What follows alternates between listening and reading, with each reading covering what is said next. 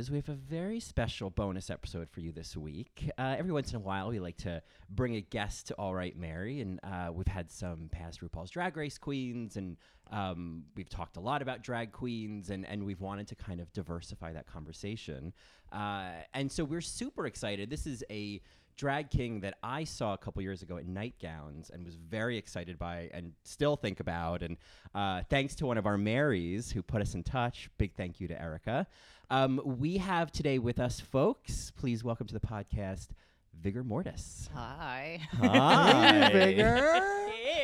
Thanks so much for joining us. I'm so pleased. I'm so tickled. Yeah. so I had seen, so I saw when, I think this was probably in 2017, probably in the summer. Um, I saw your Mr. Cellophane performance. Oh yeah.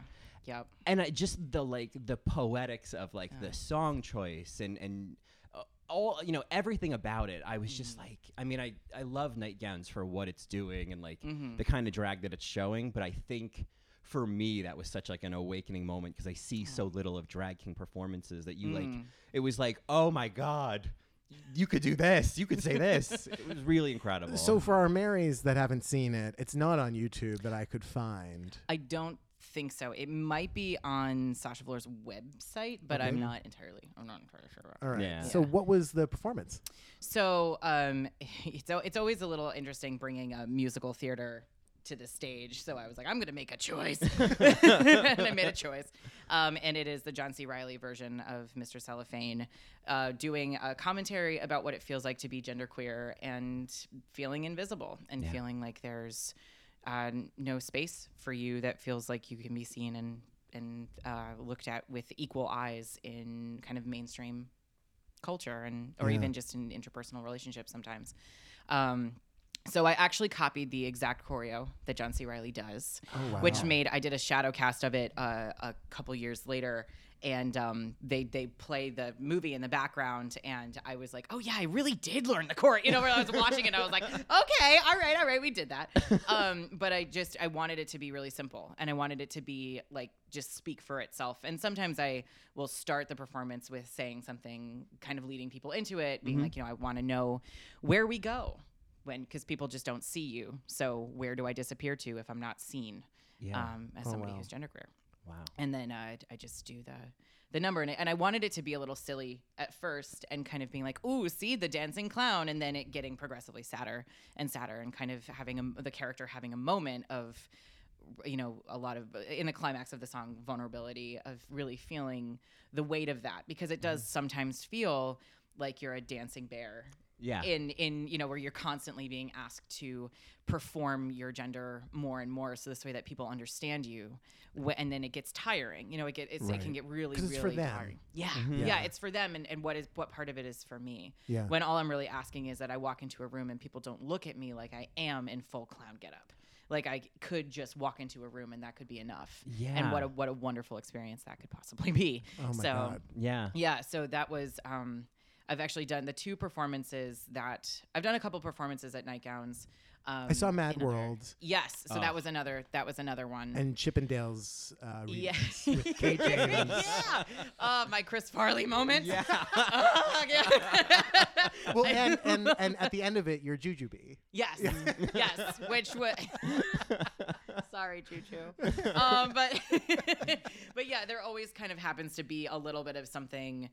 All the so, so, but the thing with Sasha that's that's wonderful is that she um she she wants you to bring a conversation. She doesn't want you to just do a number. You you're bringing something that is a conversation topic. It is something that means something to you and that you connect with um, and it shows a little bit more of yourself. And what I tend to do is a lot of character acting. So I do Uncle Fester doing "I Would Do Anything for Love" by Meatloaf I'm dying. as one.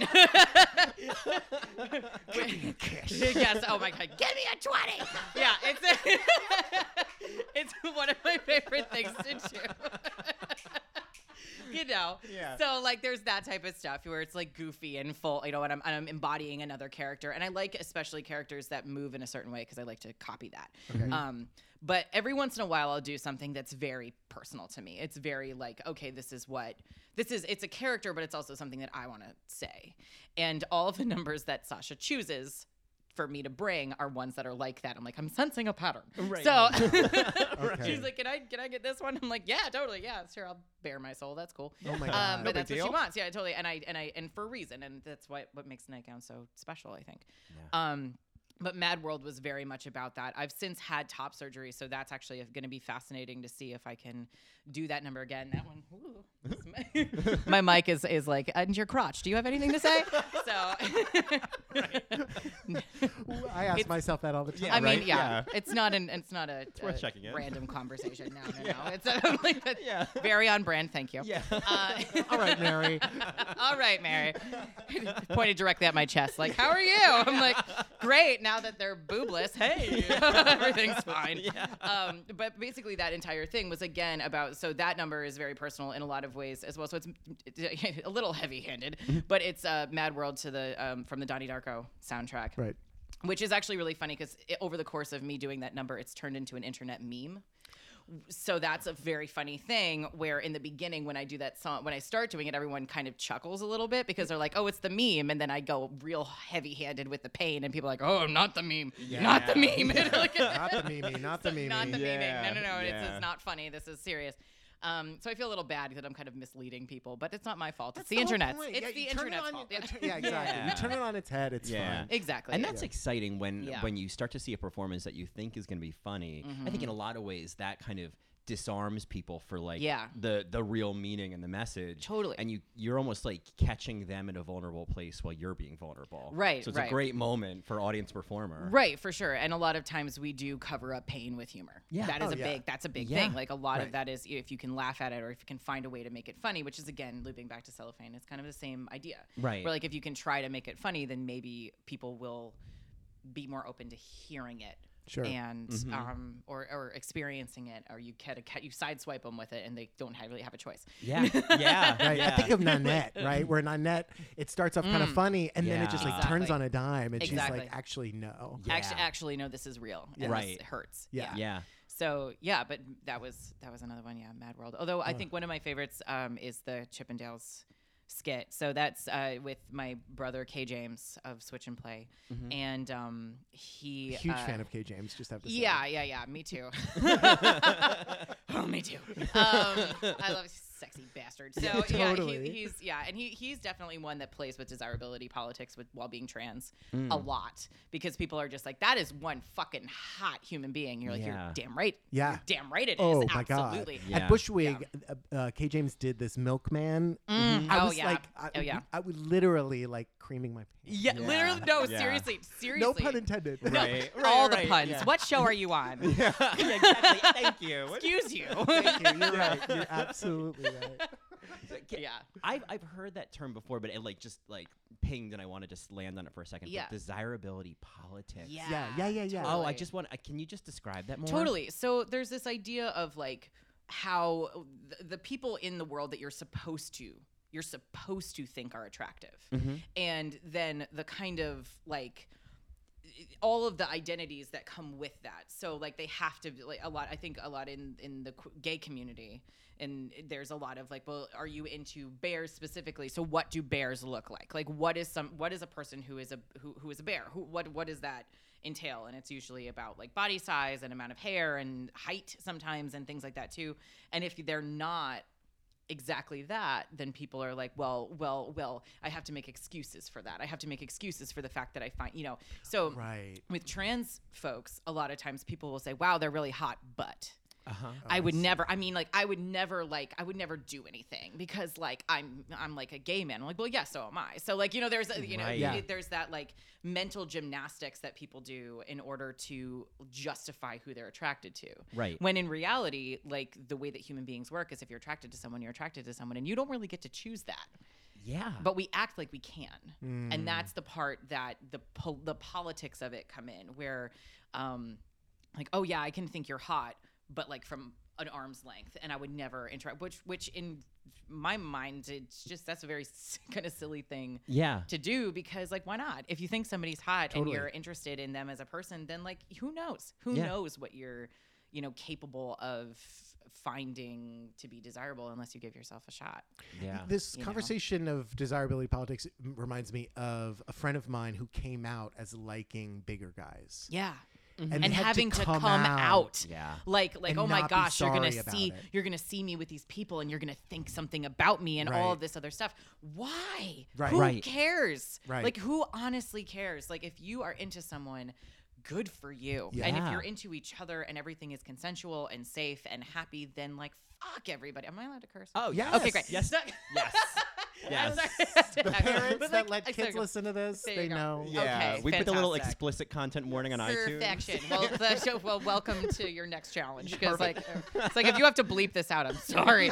This is gonna suck. So yeah, but but like it, it- honestly, like, it- who gives a shit? Yeah. You know, they're not the other people in your life are not the people who are dating who you're dating. You're dating who you're dating. Right. Mm-hmm. And again, like if it is safe, sane, and consensual, then who cares? Who cares? Yeah. And but like this whole dramatics of like, I just want everyone to know mm-hmm. that I might find trans men attractive. Right. Right. And I don't know what that means because again, that's bringing it down to the binary of like what genitalia do you have, and that's what's going to make a difference. The Sure. fun thing about me is I get to pick mine. So if you're into dicks, I got you. you know, like I've got an Right. array. What are you into? Yeah. Yeah. Yeah. I've got And, an like- array. Yeah. Exactly. You can pick. Some of them are, you know, different colors. One of Right. them's a rainbow. You'll have fun. It's all great. Everything's good. But like, you know, you don't Taste the rainbow. Yeah. exactly. right. Skittles is quaking. So yeah, so- but but very much like that is like you. d- There's all of this stuff that we keep in our head that stops us from doing something or stops us from being with someone because of all of the stigma surrounding that is ludicrous and it's and it's very binary and it's very not 2019 Yeah. get rid of it get out of here what are you doing Get like the fuck you know out of here. Yeah, and I think now, I mean, always, it, it you know, to find someone else or other people in this world who are Mm-hmm. like, I see you, you see me, our baggage matches, like we can have a life together. Like Exactly. that's hard in and of itself. Totally. absolutely But to say, but it also has to be someone with this type of genitalia, and they have Yes. to look this way, and they have to Yes. be this height. yes I mean, exactly. you, you see that in in all different iterations, but I I have seen that like I guess you know just based on representation, you see Sure. straight women being given the rules. Like there's Yes. this book, the rules. yes yes And I think that is just some like like masochistic behavior. It i- like it you're is. Punishing is. yourself. it is And limiting like the opportunity for organic connection because Right. oh, but we didn't wait three days for the first phone call after the first date. right Oh, I exactly can't Yeah. stand that. Exactly, Yeah. exactly. When in reality, if it feels right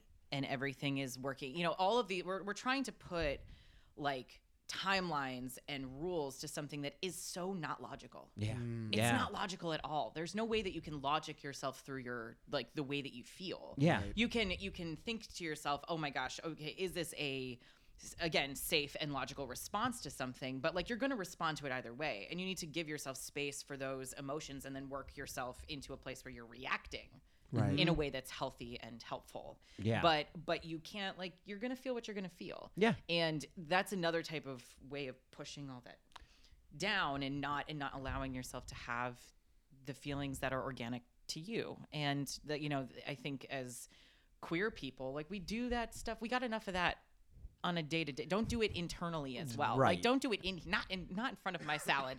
don't do it like don't do it in my community on top of everything else. You know, so Yeah. Right. but there is a lot of transphobia in in the gay community. There Oh, yeah. absolutely Oh, is. and and that definitely translates over into drag as well. Mm-hmm. And you know, it's really when I f- first came out as being trans in 2015 was after it was a week after my first performance as a drag king in New York because I put masculinity on in a very specific way and took it for you know for a spin and walked away with it being like oh yeah no this Yeah. Yeah.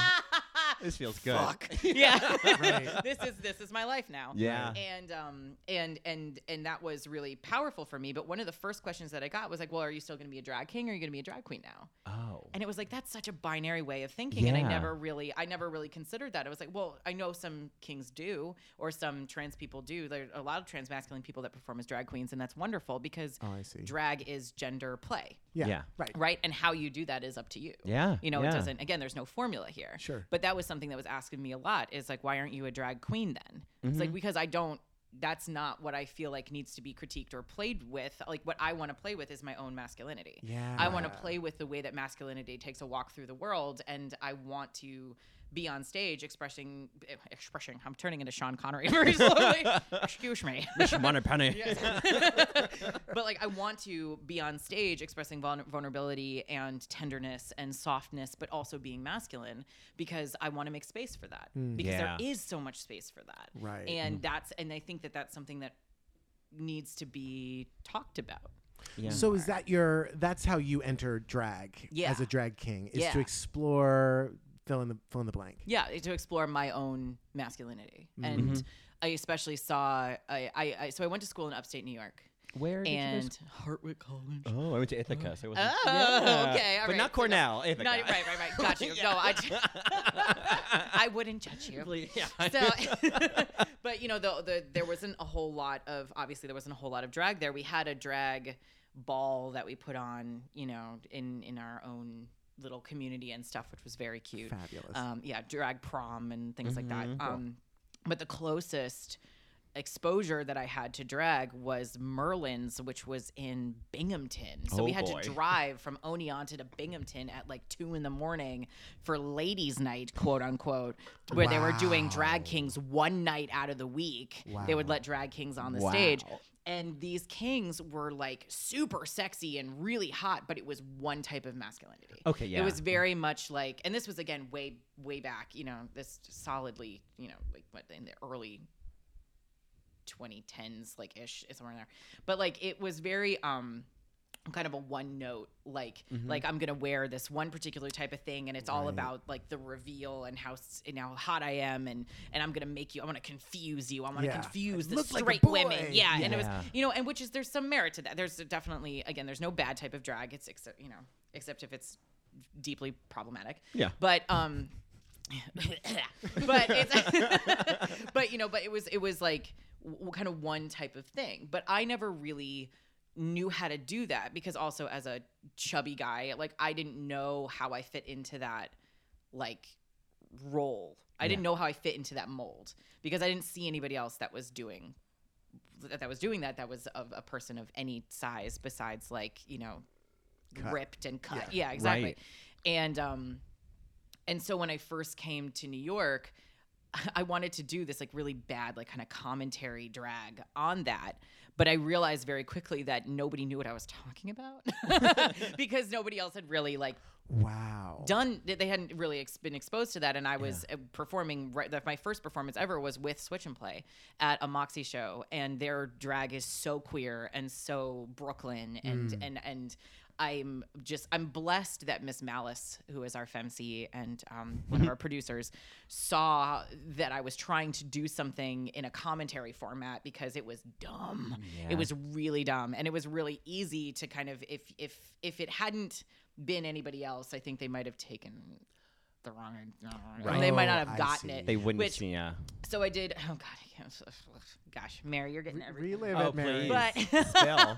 but I did. Uh, so so it was Loudon Rain, Wainwright. It was like Rufus Wainwright the Third's dad or something like that. He has a song called "I Wish I Was a Lesbian." It's horrific. Same. Oh. Yeah, I mean, yeah, I mean, duh, mean, but the also, sentiment, but like the song, it's very like like from a heteronormative gaze and that type of Oh. thi- yeah. Yeah. And I did it as like you know like like baggy pants and a and a cutoff tee with like a, a sh- an open button down on top of it with a backwards hat and a and a and a um Chin, chin strap. strap. Thank Yeah. you. Uh, yeah, and it was just, and that was the number. You know, where I was kind of, you know, I wish it was a lesbian and not a hetero. I wouldn't have to mess with another coming. It's awful. It's a terrible fucking song, and it's and and and it was meant to kind of be like, oh, machismo and bleh, and, bleh, Yeah, bleh, you know, that kind of thing. All that. And um and Miss Malice saw that there was a twinge of irony in there that I was really trying to hit the ironic part of it and I was saying that this how dumb this was.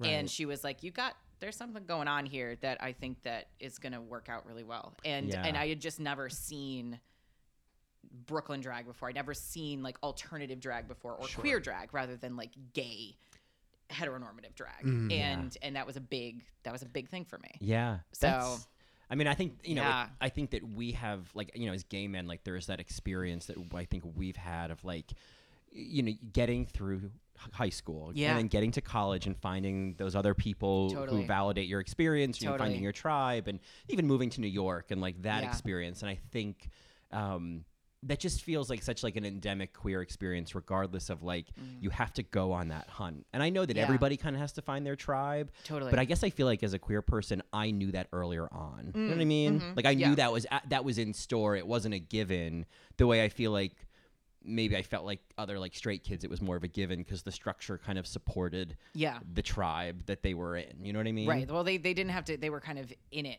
and then they had to realize they were in it. yeah And then it was like, oh, oh gosh, okay, this is my thing. Right. But Sure. instead, we're sitting there being like, okay, so there's nobody around here that Totally. seems to think like me. Okay, what's happening? Like, where, where are we going here? And like, and then and then having to find like the niche within the niche within the niche within the niche, and like mine happened to be queer burlesque and drag that also su- particularly supports trans and non-binary folks mm-hmm. that is also inclusive entirely sure. like what does that and so that's like right, so that means lot. that your drag is not racist it's not ableist it's not um, sexist or homophobic or transphobic you know it's all like you have to really really get down into like i am not going to do any of these types of things and if Yeah. and if I do so unintentionally I am going to change that immediately Yes. as Right. soon as that comes up or as soon as somebody says mm, ah, Key, I don't like that then you you have to be like oh I didn't see it I'm changing it right now don't Right. worry I got you and like that was something that I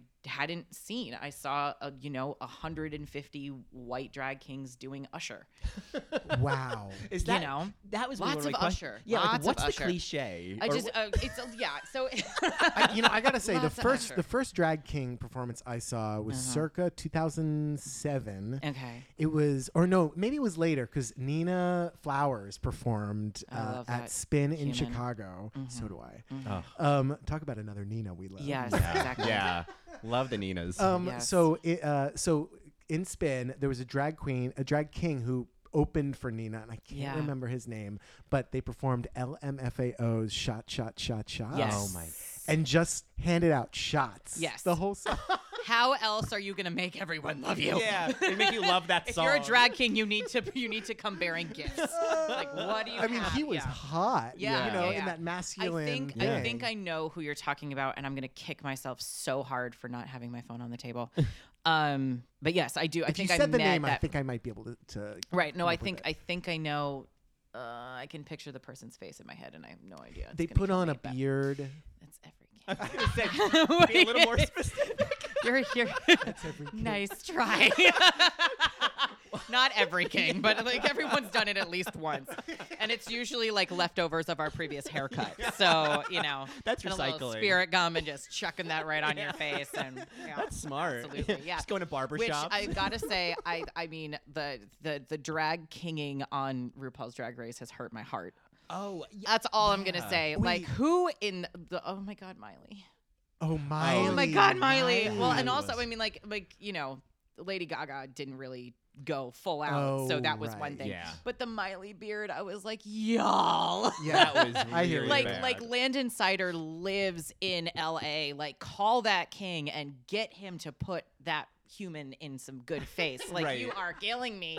One of our listeners uh, brought up Amanda Bynes in uh, Amanda Oh. Bynes in Uh, um, sh- not she's She's uh, the man. she's the man She's the man. yeah. It was like the same kind it's of energy. right. Like Mhm. you can't just slap like a two piece on someone's face and Right. call it a day. Like there's so much more to it than that. It's there's contour that happens for one thing. Yeah. There's you know, and even the application was crooked.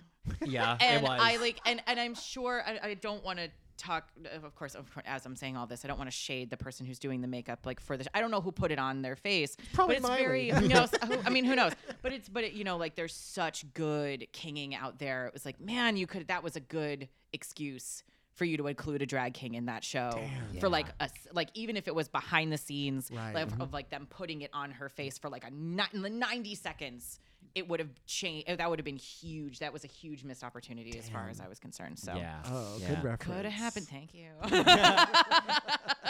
in, in season 10 they did it was towards the end of the season they did like a masculine drag Oh, mini yeah. challenge about four or five of them left yeah and it was i mean i think it, i think it's going back to what you're saying of like that there's only certain types and and i mean it, it- it's a it's an interesting mini challenge because we don't see that on drag race Right. but Where they're putting on boy drag. putting on putting Yeah. on like you know putting on masculine- masculinity with yeah. the way they put on femininity. Right. But it was to your point. It was kind of it was construction workers. It was blue collar Yes. workers. It was Yes. Yes. like You're I- doing you're doing the the gamut of what like a Chippendales performance would be. okay, yeah, That's what yeah. you're Oh, doing. I It- see. Which is which is fair, fine. If that's what you Chippendales, want I to think do, but all those Chippendales dancers are in drag essentially. yeah, They're doing totally. masculinity drag. It's yeah. right, right. It's, Magic Mike was drag. Yes, Yeah. it's it's burlesque, it's drag, yeah, for Right. sure, Mhm. hundred percent. Right. Yeah, Yeah. yeah. But it's like it, it's that limit of like, well, you know, when you think masculine, you think construction worker, mechanic, and Right, it's like right. I like what would be more interesting to me is like how do you do that challenge as like the flower shop owner Mm. and like how do you still portray that Right. you know and what does it even mean like what does a flower shop owner even look like you know Right, and well, and, and and I think that that's where people get a little nervous is that there's such a huge. There's no again, there are no rules. yeah There is no way that you could do it,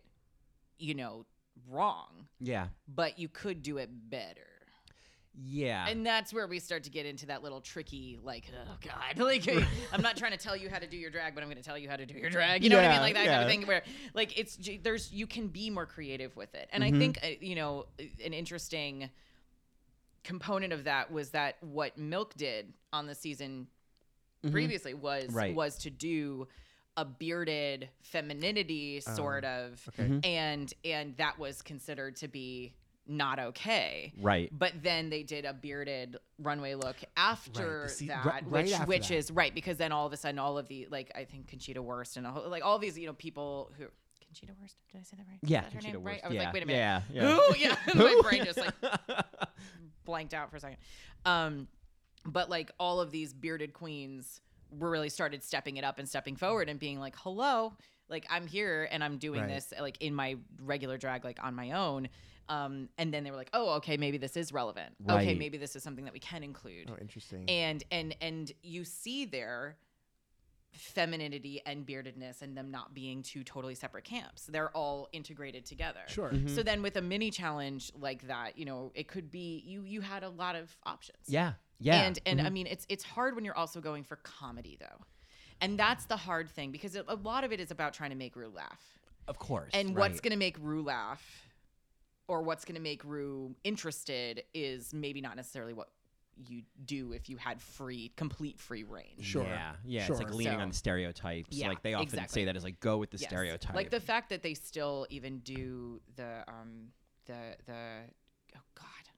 See, now I'm just gonna blank out forever. But the um the the the YMCA dudes. oh the village people Thank you. yeah. I was like, I could see it. Like, I'm literally staring out into the world. Like, where are you? Where is this in my brain?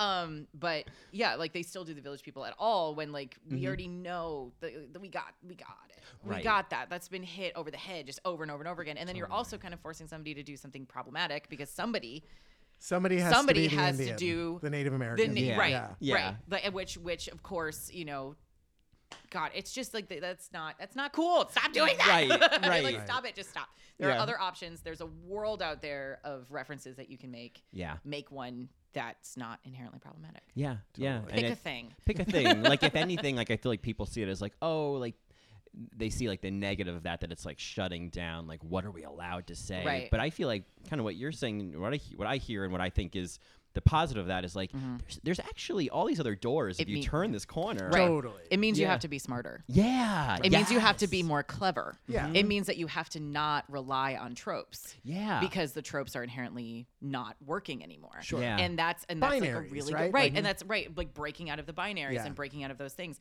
and like that means that you have to be smarter than what's already been said Yeah. and isn't that a better challenge anyway yeah. Oh, yeah. oh, completely. yeah. Right? Well, I think is you that know, more interesting Yeah, I, I think it's it certainly more interesting because it's Yeah. not familiar, you know. Yeah, and I think the idea of having to be clever. I mean, I've certainly met some not super clever queer folks, but I think Yeah. again, part of the queer experience, I think there is a cleverness Yeah. that you have to develop to navigate the world, Oh, to yeah. get people to like you. Oh, yeah. Absolutely. Like you, you know, it's like you know, well. You might be the gay guy in the room, but you're the funny gay guy you know, in the room, Right. or whatever. And it's like, Right. and that's I feel like we develop these skills, Mhm. and I think that like to your point, I think there's all these drag performers that have had to develop those skills, Yeah, and it's like sure. lean on those, right for yeah. sure and also like you can and are encouraged to develop yes, And yeah. art is subjective, of Mhm. course, and the way that you present things, there's always going to be somebody that finds it funny. You know and so sometimes that encourages people to stay in their rut or s or somebody mm. that like likes what you're doing. So they're like well people are into this so i'm going to stay here. Right. but in reality like you are allowed to develop with the times. You are allowed to move forward. You are allowed to like look at things that you even believed like two weeks ago mm-hmm. and receive new information about now and and upgrade your thinking and upgrade the way that you move through the world. That's like that's part of developing and being an adult human or any human that's a part Right. of being a person is that you have new information coming in you process it you deal with it mm-hmm. and you're like okay so how do i integrate this into my everyday existence and you keep moving forward and that's hugely part of the queer experience so Sure. and i feel like that's something that we should do for all of those things Yeah. Oh, completely. so yeah, and that's what I love about drag is that you can and you can just keep upgrading and keeps doing going better and do better. Yeah. Yeah. Absolutely. Yeah. Yeah. I mean, I think about Drag Race. They've evolved on bald queens. Yes. They've evolved on flat chested queens. Yes.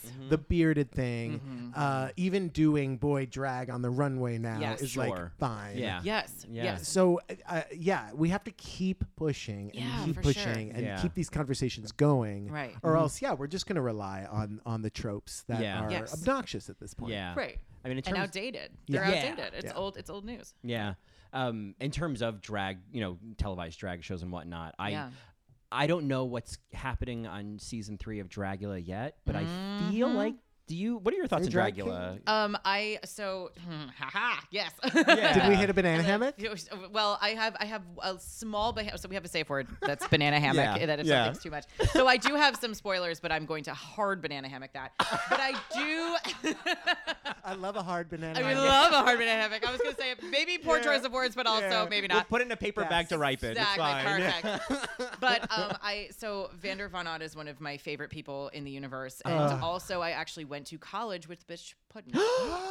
I Previous did. guest on the Yeah. podcast, bitch. Friend of the Pudding. pod. Yes, Oh. who I adore uh, to my very core. And actually, she is the only reason why my name right now isn't Cash Casanova.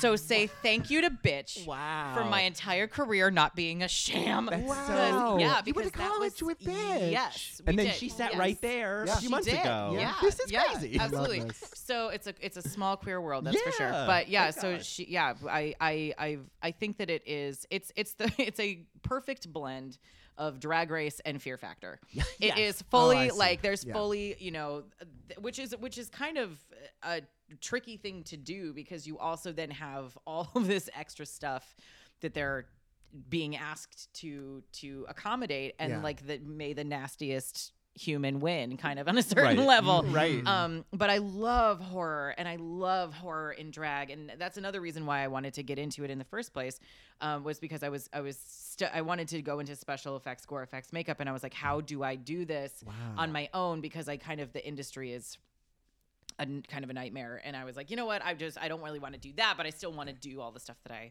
love doing so um but and then didn't because i'm lazy i don't fucking know. So but but like I, I so I, I loved the premise of of this thing that asks you to do all this extra shit Right. on top of doing sickening amazing drag looks I mean, you know, sick and oh, literally sickening. Literally sometimes like like god bitch with a tub of water Yeah. Oh my god. The Jagger. Oh, we got. the we dra- got. I know every time, but you know, but Ugh. she's fearless, Yeah. So, Fucking fearless human. just Dragula talk. Your Yeah. favorite challenge on Dragula? Ugh, He's God. only seen season two. I've seen both seasons. okay. Um, I li- I know. Well, I know the. This is gonna sound really stupid, but like I I loved the the product of the desert photo shoots. I really Yeah. did love them. When they went they to were that crazy, yes, yeah. they were a nightmare to shoot. I can only imagine Oh, because sure. you're in like 150 degree weather in full Doing drag. makeup, Oh, yeah. just a nightmare. But that was, but the but the product was just gorgeous. Oh, yeah. and Yeah. amazing. Oh, my So, God. Yeah. Yeah. How about you? What do you? What was your favorite? Well, I I'm still haunted by Abhora's um, Wild West. Look. Oh God, yes, Yeah. absolutely. and that's oh, also God, in Abhora's Bitch- fucking yeah. brilliant. I mean, too. she is She's a brilliant. brilliant, brilliant drag Yeah. queen. Mhm. Yeah. Um, so that one still haunts me. So I have to Mm-hmm. pick that one because that was also Disasterina's baby dress, where she's hitting dress. the babies, and also bitches like amazing performance coming out of a well. Hundred, Yeah. a hundred percent. Yeah. Oh, so so good. Yeah, yeah, that. Yeah. Um, I also really loved the like the Scream Queens horror movie challenge. That's my second Yes. Which I also love Yes, horror such a good one. movies. Totally. Oh, like it's Oh yeah, such we're a really into it. Yeah, such a queer same. genre. Yeah. like, It is. The it queerest. totally is. The That's queerest. that's how Sasha and I bonded actually at first. Was so a little back backstory for that is that Sasha and I came up through the same drag scene. Oh. Um and Sasha uh, Velour? Sasha Velour. That's Never Sasha heard Best. of her. No, no, no. Uh, but we um I actually I, I boast that I I do I have the first Valorian tattoo. Wow. uh, which is this little one right here, which is Oh uh, an, an eyebrow, an eye, and lips that she designed when she was doing nightgowns um, in Brooklyn uh, before Drag Race and all that. She started designing merch because she's smart. Yeah. and uh, and she designed uh, temporary tattoos, and I cool. put it on my body, and I was getting my other sleeve worked on, and I was kind of sitting there like, hmm, and, and I, I, to- I told my friend, I was like, can you just like put that on my body permanently? He was like, oh yeah, absolutely, and just stuck it, you know, I just put it on me, and I walked in, and she was like, oh, you're still wearing it, and I was like, no, And she was Like, now you have to do how it. How dare you? Yeah, exactly. Oh, So yeah, so um, I, I was the foist Wow. claiming it here. First comment. Um, and uh, uh, yeah, so we we kind of were in this s- s- like similar scenes, and and she worked with Switch and Play a lot, and we worked with Nightgowns a lot, and and went back and forth. Um, and I was her first assistant when she yeah wow. when she went to Drag Race and all that stuff. So. Um, So I mean, I know this Yeah. because you said you mentioned this off the pod. You you dressed Sasha for the finale. I did. I did. I I helped her get into into the drags for that. No, does this mean like the, you? Well, you knew the petal dress. You knew the petal thing was. Oh, hap- are you kidding me? I stuffed the petal dress. Oh, I, I sewed the fringe onto that petal dress. Out. Yeah, yes. yeah, absolutely. So that Fuck dress was made by Florence DeLee. Okay. Um, and then we embellished it with the fringe, and I, uh, Johnny Velour and I sewed the fringe Wow. while watching bad TV until like seven in the morning. Um, but yeah, so we and we did that reveal over and over and over again in the hotel room. And the thing that's really interesting is actually like they didn't know which song they were going to get. Yeah. Right. Right. They didn't know which song we, they were going to get and what the order was going to be. So we had to prepare for both. Right. Right. And I don't like you probably heard there was scis- the, the rumors of the scissors. scissors. So I actually had to make her a holster on her a thigh holster to keep those scissors. So I was sewing leather again at like four in the oh, morning, making this holster so this way that she could take it like if if it was there, she could take it out and, and snip the wig up. Which I'm kind of glad. Like I think in retrospect. They were kind of hoping that she would get stronger because that would have been a real gag if she cut the wig up. Sure. But I think that the audience would have been too shocked by it because I think I think that there would have been something that was a little not not not missing the mark, not by a long shot, but I don't think that the audience was ready for that at that point in what Drag Race had had shown people. Okay. Um, and and the destruction of a wig might have been something that people were like, whoa, whoa, whoa, what are you doing? What are you doing? And it would have been a little a little Wow. different. So, and very luckily, like we did have to prepare for both. And it was a lot easier for her to just take the holster off of her thigh rather than unpacking all of these Oh God. flowers Right. from her hair and her wig and stuff. Because also, if she had gone first and she had gotten stronger, she would have had to work in both the petals and and the scissors Oh, because she wouldn't have had time to take anything out of the gloves. Oh, she didn't even know. No. Oh my god. So we had to have both ready to go. And blessedly, not only did she get so emotional, she also went second. Right. right. So like talk about pure just the universe Yeah. was like, this is it. Like, Yep. you know, like that Yep. was like there was nothing. Sasha you know. sending Shea home. Yeah. Exactly. Which which also that was um I was in I, I I couldn't be in the room when it happened because I was so nervous. Oh god. I yeah. was so like my I was so nervous so I went out into the back of the of the theater and watched from the producer's tent where they had all of the different screens up there and it was kind of amazing because there were a couple producers that were like okay so uh Shea is gonna wipe the floor with Sasha and then we're going to move on to this thing and da da da and then it'll be Peppermint versus da da da because because Peppermint had already won Right, right. between Trinity and you know Wow. um and I kind of was like oh you think is that is that what you think? Oh, You know, really? and and the person next to me was like was like, you don't think so? And I was like, have you seen her perform yet? And they were like, no. I was like, all right. Yeah. Yeah. and then, and then and then as soon as that music that doom, doom, doom, doom, doom, Mhm. and she I swear to God, it wasn't even when she started pulling petals. It was when she her eyes went bam and looked Yeah. right at the audience. Like five people in the back were like, "Oh fuck!" It was like, "Yeah, Right. you have no idea." Right. And um, and the thing that's amazing too is that like Shea, like that moment between them where they're holding each other's hands and they look like they're crying. That was a real powerful moment for the both of them because actually what Shea said to Sasha was, "You have to win this for both of us." Oh, wow. And so it was very intimate and very there's a friendship there. There's a Yeah. real relationship there and and it was never like Sasha versus versus Shea. It was kind of like a you know, it was a really hard thing for them to do knowing that they were going to have to go Yeah. against each other. And that would have been true for any of those girls. Like that was a really Sure. hard thing to do to have to eliminate each other. Yeah. In that moment, that was something that all of them at that point had gotten quite close and and that was that was hard. That was not an easy thing to do and it was never like I'm gonna cut this person down, and I'm gonna, you know, Right. I, I don't, you know, like they're worth.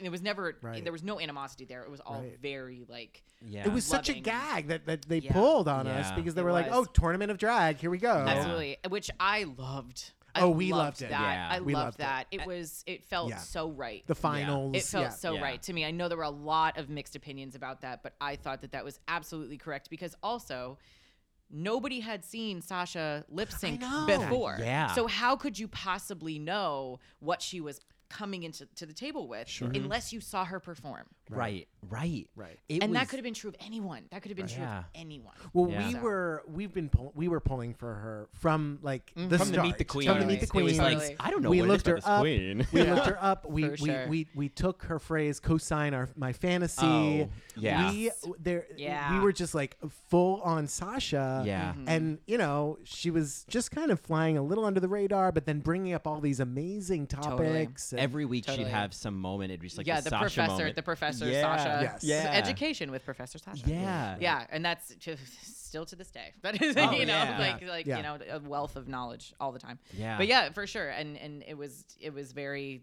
clear to me that like th- this was something. Her authenticity walking in the door was something that hadn't been seen yet, Yeah. She, and that was interesting. yeah. That was really interesting to people right away. yeah. to shift the conversation Totally. Shift it any way you to want. To drag kings and kind of drag race a little bit. Um, uh-huh. I guess I want to hear your thoughts. Okay. Why is the drag king world so much smaller than drag queen world? Oof, God, that's a really tough one.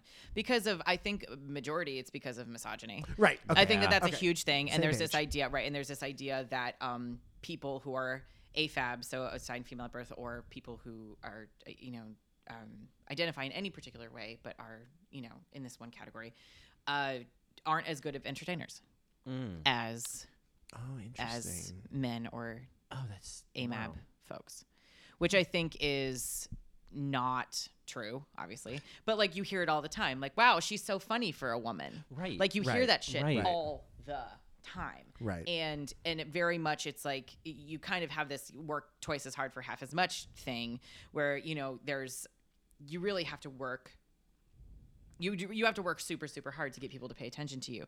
I also think that a part of the reason why it's a little smaller is because masculinity, especially toxic masculinity, is hurtful to everyone. Mm. And when you present masculinity, you have to be very, very careful about the type of masculinity that we all experience on a day-to-day basis. So, do I really want to be entertained by by this person who's bringing the same energy as that guy that put his dick in my face on the subway? No, I don't. I don't want to see that. That's not interesting to me. Right. It's triggering and it's hurtful. Right. And and the people that are hurt by that type of masculinity are it's literally everyone. Espe- I would say almost especially like you know cis men who are being told that this is how they have to be in Yeah. order to exist in the world like Gay that the yeah. amount right that amount of damage that's being done to them is severe and i'm well, saying that they're m- the most wounded by it is absolutely not true but like Right. you know but but all it wounds everyone that mm-hmm. hurts everyone that that hinders everyone from moving through the world in a way that's that's positive at all Yeah.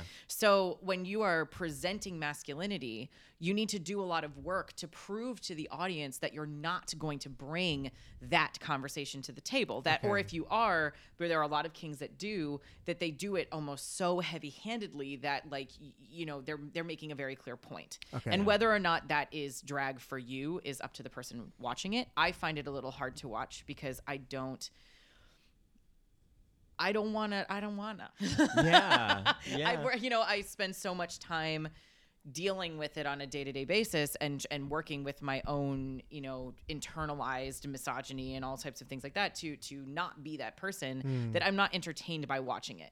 Okay. I, What I, I, I want masculinity to also be glamorous and tender and sweet and vulnerable and shy and um and and thoughtful and all those types of things and I probably said thoughtful twice but like you know I I, I don't want to watch the same stuff that's wounding me Yeah. on a continual basis and then being asked to find it sexy or Yeah. being asked to find it like ah yes this is the political commentary Right. we already know Okay. we know that it's toxic and hurtful and painful i got that yeah. Sure. Yeah. i got that point and now you're just hitting me over the head with it Right. and i don't need it right. I don't need that. What I want is I want examples of how it can be different and how it can be better and how it can be tender and ki- uh, kind and all those types of things. Sure, It can be floral. It can be all, you know? right. Florals for spring. Yeah. Yes. Groundbreaking. I mean, I- Uh, Um, yeah. So I think that that's part of it is that like it's hard when that if if you're bringing that type of energy to the table, people don't they don't really see it as being entertaining. They're not going to throw dollars at it. No. Mm-hmm. And whether or not they should or shouldn't, I think is up for conversation Okay. al- always. But I think that like people automatically when you walk in the door with that, they automatically assume that that's what you're going to do. Right. Is that you're going to do Look how something passable I that's like, am. yeah, look at how passable I am. Look at how big my dick is. Look at how like, yeah, like I'm going to do all this, you know, when when it, it- so then you have to do a lot of work on stage to make the audience reassured and feel comfortable with the fact that you're that that's not what you're doing that you're telling a different story and you're Sure. telling a more nuanced story that mm-hmm. doesn't include that yeah. So the nuances of a drag king performance Yeah. are what it, when when I walk into a drag king show. Yeah. What is what what what am what should I be looking for? What am I going to see? it's a really good question and i think it depends entirely on where you go Okay. Mm-hmm. because sometimes you will see five numbers back to back that are Usher. a hot yeah, a hot king taking their clothes off. And you know what? Fuck yeah. Yeah, Fuck yeah, sure. my dude. Absolutely. see that Go too. for it. Yeah. Yes, do it. That's great. But then also the the nuance comes from a little bit of like what what is it that they're doing? Like what are they asking you to visually be part of. Right. You know, like what are they visually presenting? Like some drag kings will bind, some drag kings won't. Hmm. That neither are better or worse than the other. Like those are options that people take. And what does it mean if they don't? Like like what kind of thing are they giving you? And like you can still be like fuck yeah that's really hot and i love that you know that's that that is just as valid and appropriate as um, if they if they were to bind. Um, you can I I, th- I think that there's a lot of comedy in drag kings. There's a lot of again like there's it, like comedy is a really good way of dealing with pain and that comes up a lot.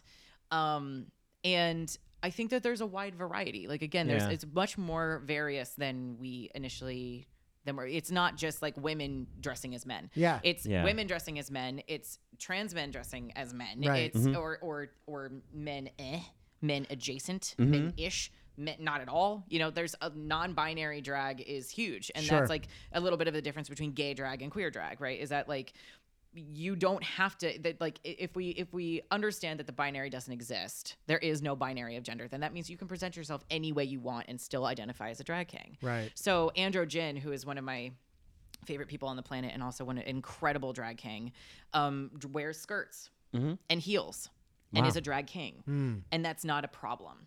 Everyone gets it when he walks in the room in drag. bow, bow, bow, bow, bow, that's you know you know what you're getting, Cool. and it's an incredible like oh my gosh, What's his name? such androgen. Androgen. Yes. Oh, Right. androgen. Yeah. Such yes, Yeah, yeah. Just, now. yep, yep, Right, just yeah. a Colin looked at me like, "You get yeah, it, yeah, yeah, you Right. there? There she is. Yeah, you got it. Yeah. Um, He's a powerful king. Or like, you know, Tenderoni is an incredible entertainer Mm-hmm. and such a one like in in, a, in the Chicago Chicago is what I just said. Uh, in, the, in the Chicago scene, like dancing, like storytelling, does stu- certain stuff with like um like full boy and does other things that are like on a on a non-binary scale and all that stuff but it's just a powerhouse performer incredible dancer.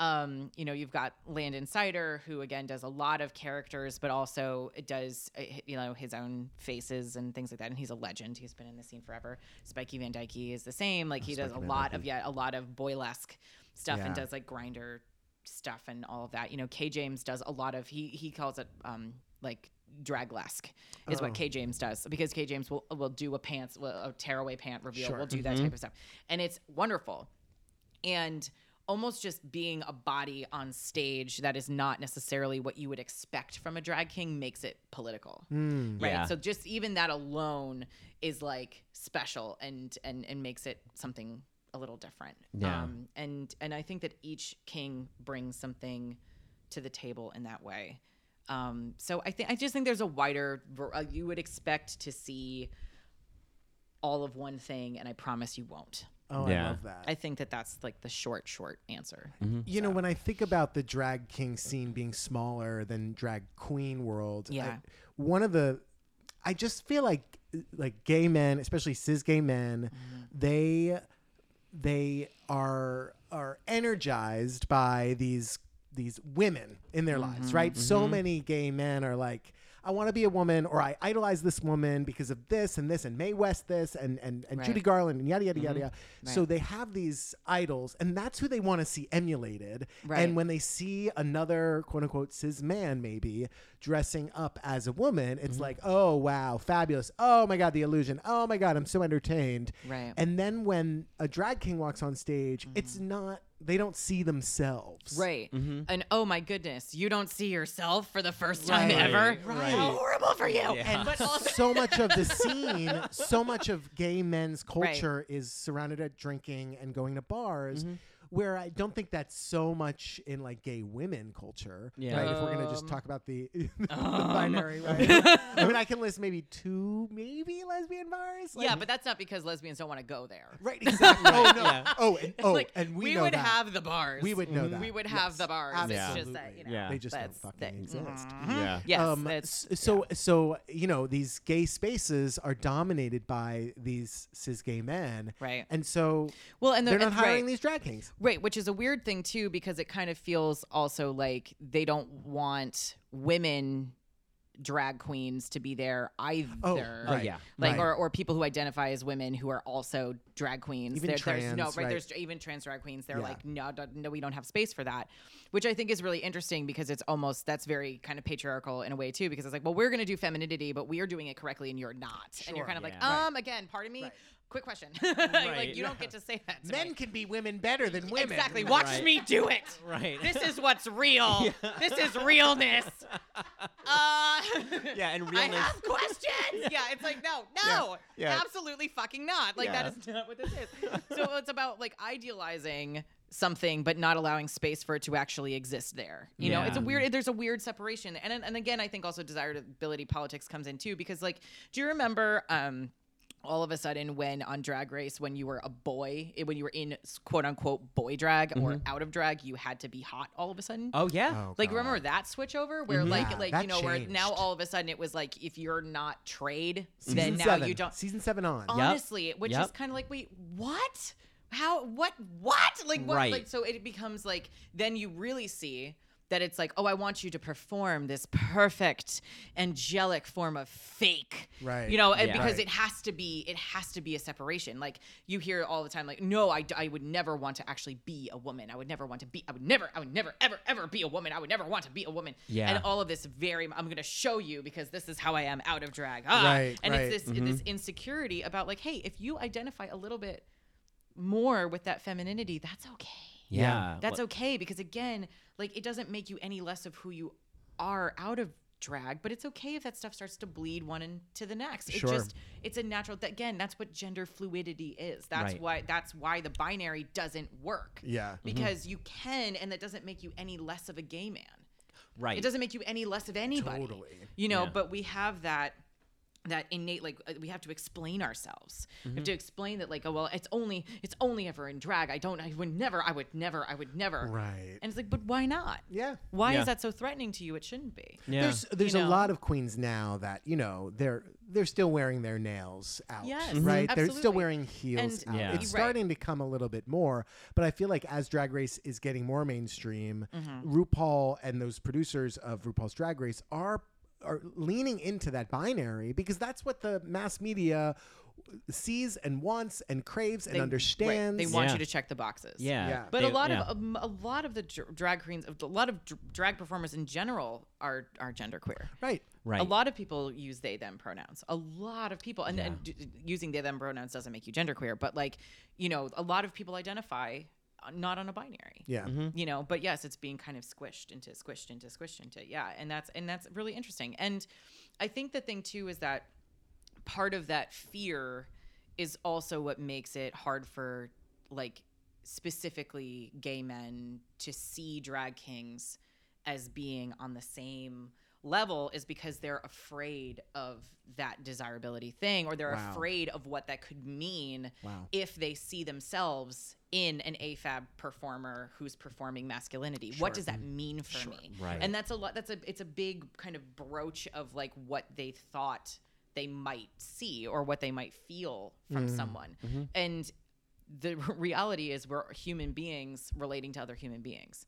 And it doesn't need to be with all these caveats. Like all the caveats that come along with it are actually holding you back from seeing something that you might actually really identify with. Yeah. and maybe not in the exact same way as the person who's on stage mm-hmm. but you might take something from it which is what performance art is about. That's what gender performance is about is being able to say like oh there's this tiny little part of me that has a similar understanding and even if it's something in a totally different direction i get that yeah. and trans people have been integrated into the drag community since it began Sure.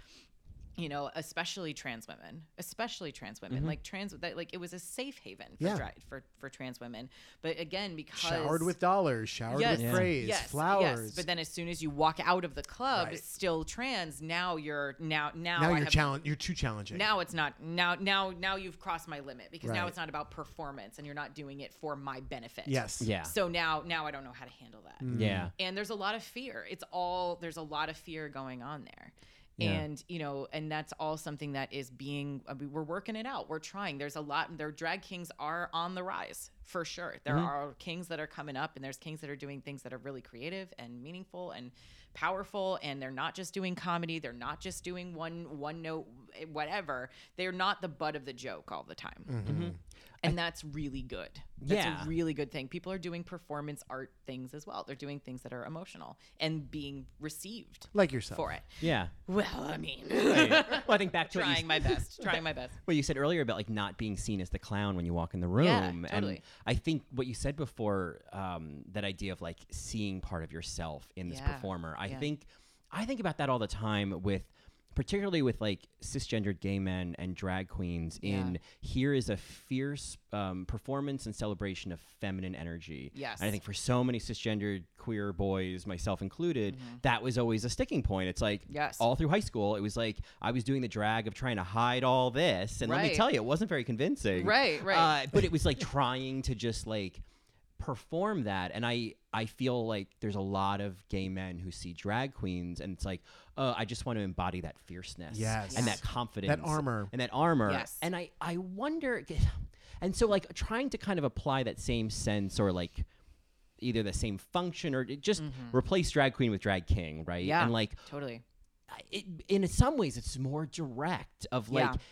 I feel like I could watch a drag king and not be told this is how you're supposed to be, but that none of this is even real. Right. And like Right. that in some way to me, that feels more liberating than trying to be the fierce queen. Is the king who says all this is a construct. Don't Mm. Yeah. try to be anything other than yourself. Like Right.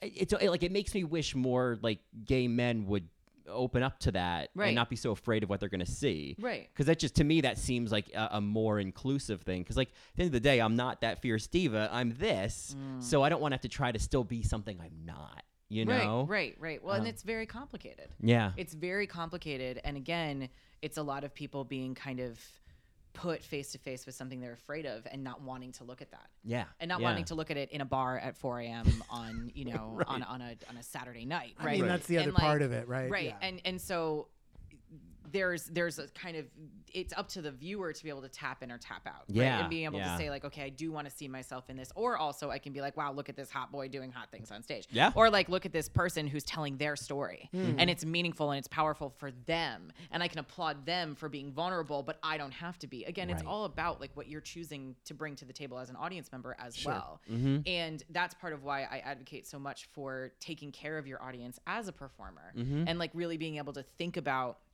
and and watch your audience.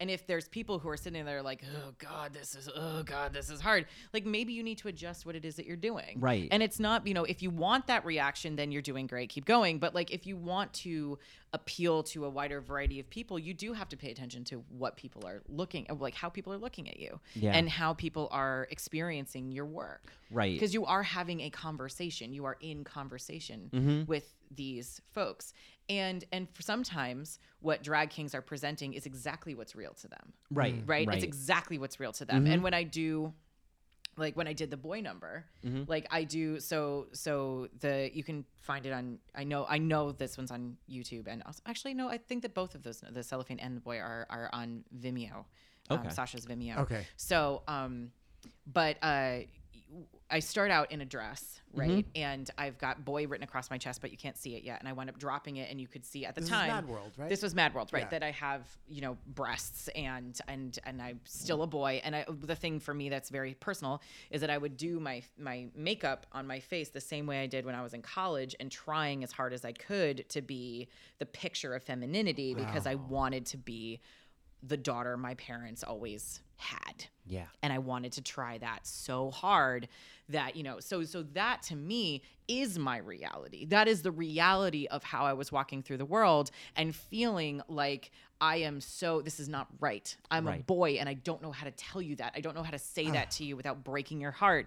And that is exactly my reality. Right. so sometimes it is like looking at some like someone and being like yes this is a this is like we have to remember that this is something that is constructed as part of gender performance. Mm-hmm. But like some parts of it are really deeply real. And and you know and sometimes you want to be the most fabulous like covered in rhinestones gay man that you possibly can be you know mm-hmm. as a drag king but you work at starbucks and you need a minute and you can't like you know and you need to you know and like that's beautiful and great but also like you need you they yell at you Right. if you don't tone it down a little and so like you have to still move through the world Yeah. and mm-hmm. sometimes drag can be an incredible escape from reality and and create a fantasy that you want to live in but drag can also be a place where you can be the most hyper realistic part of you that you would ever possibly imagine in a 3 to 5 minute period Sure. which is cuz it's a lot to be that authentic. It Yeah. it's it's hard to be that deeply authentic but if you the the mood is right and the sound the, the song that's playing is right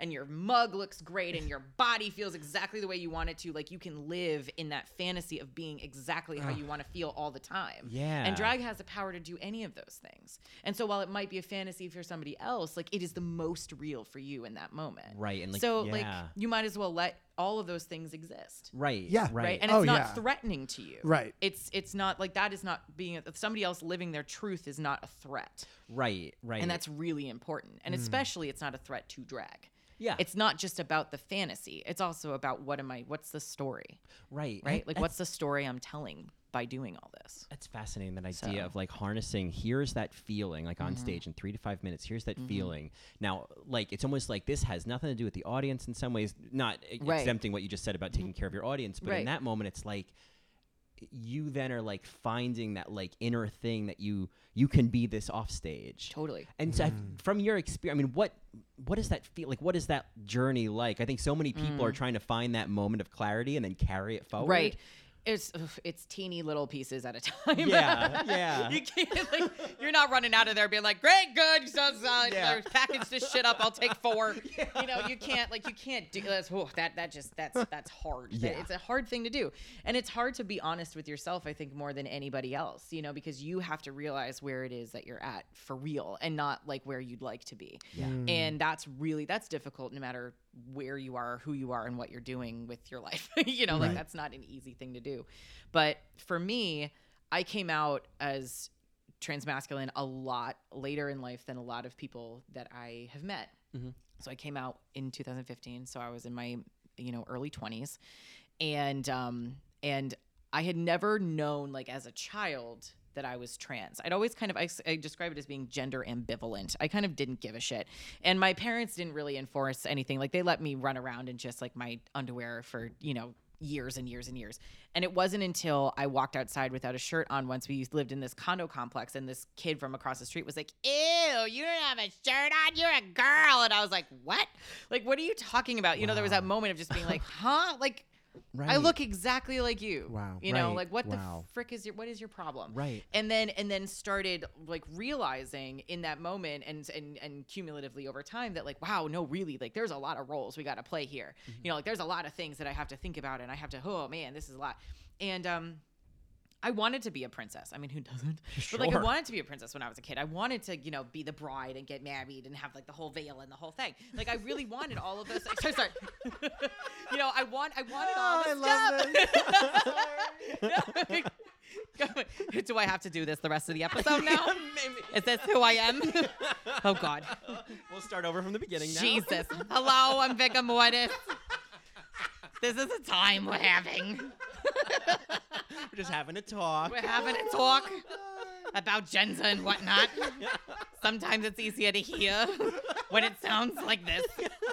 We're doing what we can. So, but like Always a bridesmaid, never a bride. Exactly. I'm telling you, it's ridiculous. So, yeah. So, so, like, this was what my reality was, and I had a younger. I have a younger sister who is beautiful mm-hmm. and taller than me, and has long hair and all the stuff. And as soon as as soon as she hit puberty, it was like instant like va va voom, and I was like, what the hell? like, wow. like that's just rude. It's just rude. Like she looks like all of my mom's side of the family, and I look exactly like my father, which is kind of a blessing that I'm trans because yay. So like I was never like you know, and I was I just had a very I, I love my dad, and he's a he's a wonderful human, but like yeah, so it just like I but I looked like my dad, Yeah. and um and uh and and so like I constantly had this sort of thing to to be compared to like and you know throughout I my see. my life and I always wanted to be the epitome of femininity because like that's what I that that was what I saw getting attention you know like from the women around me and all this stuff like I was like oh man you know this is a thing that I need to do um and it just never really like felt good Yeah. Mm-hmm. it didn't feel bad, but it just never was like, eh. I was always like, this is just not, you know. I was, Yeah. and then very quickly turned into like that cargo pants and oversized T-shirt queer, you know, which we know, we know this human. Yeah, I know. Ah, that. the '90s, Yeah. my favorite. Yeah, so you know. 90s, 2000s, man Yes. Oh, Some of us were excuse late to the me. party. Okay. All right. All right. Yeah. I luckily grew out What of makes that. you think I know anything about fashion? Because you're wearing a Nina West T-shirt. Yeah. Yes! Fashion. we love you, Nina. we do. um but yeah so so like i i just i came out as being bisexual when i was 13 in the most dramatic way possible of course because i'm queer. And i wrote it in the center of a t- of a huge piece of paper and folded up into like the most elaborate origami swan and like weeping s- like push it across the table at my mom who's weeping because i'm weeping. She doesn't know why we're weeping Right, right. but we're weeping. And she takes her like 40 minutes to like unfold my fucking bird you know this whole thing with her. And then there's like in the middle of the page it says mom i think i might like girls too and she was like god honey i thought you were pregnant what the fuck so it kind of ruins my moment a little a little. so so funny. you know the drama yeah. Oh yeah. When A I came out to my little. parents, I- when I was I was 19, I came out to them, and Yeah. my mom was like, "Yeah, yeah, uh, we yeah We know- kinda yeah, we kinda knew And I was like, "Okay, I just want to make sure you I you knew that I knew that you knew." Right, right, that right. I'm gay. Which, like, there was a little moment too where, uh, you know, because you we grow up hearing all these stories, and I have plenty of people in my life that had truly traumatic traumatic, sure, traumatic sure. coming out stories. Still to this day, traumatic coming out stories. And I was kind of like, well, where's my moment? Like, Yeah, right. hello, like, where's my drama? This was my This was my moment.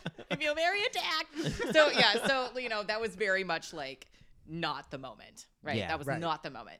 Um, but like you know, and, and everyone was cool with it, and everyone was fine. My dad was like, "No, duh," you know, and my sister was like, "Yeah, whatever. Do you want to play with Barbies?" Yeah. so you know, again, like everything just that was fine. And but I but I still didn't feel like that was it. Yeah. Like I kept feeling like, ah, yes, the relief. Ah, the relief. Ah, the relief. And it was still not relieving. It was like, okay, I, I get that. I understand that. But like, oh, okay, what? So then when I like when I got older and I went to college, I became through no fault of my own the uh, president of the Gender and Sexuality Alliance at my college. Um, but also because the two Expect people that less. were that were running it uh, when I was there were in a couple and they broke up. so Someone lesbians. step in. Yeah. So yeah. Well, and that's right. And then they were um, they were they, we would just show up and watch them fight. Oh, you know, Yeah. oh my god. like you do. Yeah. And Oh uh, and then and then when we, you know, when I took over, um, I realized that again because queers, uh, that the reason why we didn't. So Oneonta, SUNY Oneonta is like like less than a half a mile away from Hartwick. We share the same town.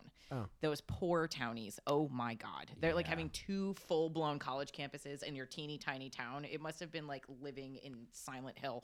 I can't imagine. Just like, like they're everywhere. Right. Like, I'm like ah, you know. like- September is here. She's like, right, exactly. Oh my god. Like, oh my god, are they trick or treating? Fuck no! Like, you know, like I just get all like just a nightmare. I wanted to hand out thank you cards like Right. afterwards, like, just like on summer vacation, be like, we're sorry, we're very sorry, we're sorry. and we're not like, sorry. and we're not sorry, but also, oh my God, don't Yeah. raise your children here. Hide, Right. hide everyone. Just leave. Just leave.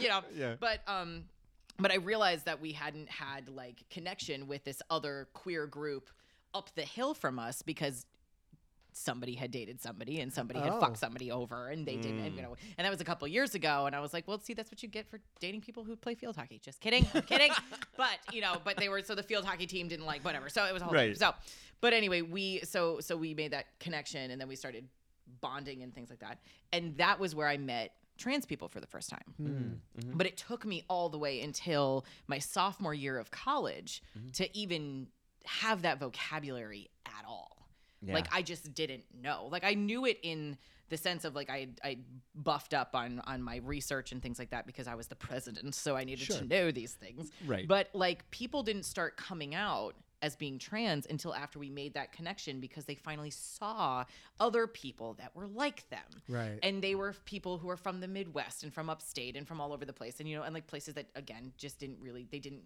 see anybody that was like them. Mm-hmm. So I kind of started hanging out with some people who who are trans, and I was like, I, you know, I think that this might be the thing. But when I went home, I was like, I think I think that this might be a thing, and my mm-hmm. folks were like, we would have known if that were true, and that was enough to like put like make me kind of shove everything back down and be like Shit. no no no no no i'm not i'm not doing that. You're right you're right. I'm just hanging out with trans people. No and like shoved it back down. Yeah. Yeah.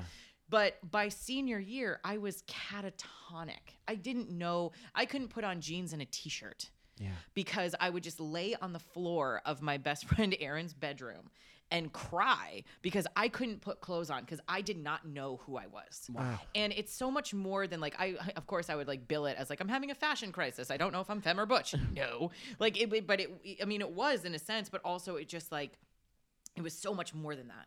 Because when you don't feel like you know who you are, it doesn't matter what you put on your body, it's not going to be okay. Right. Yeah. It's just not. Yeah. So I I kept trying and I had all of these random experiences where like my senior thesis was I, I did a whole thing about gender identity, which now it, it's it's hilarious to me. But at the time I didn't even put that together, which is so funny.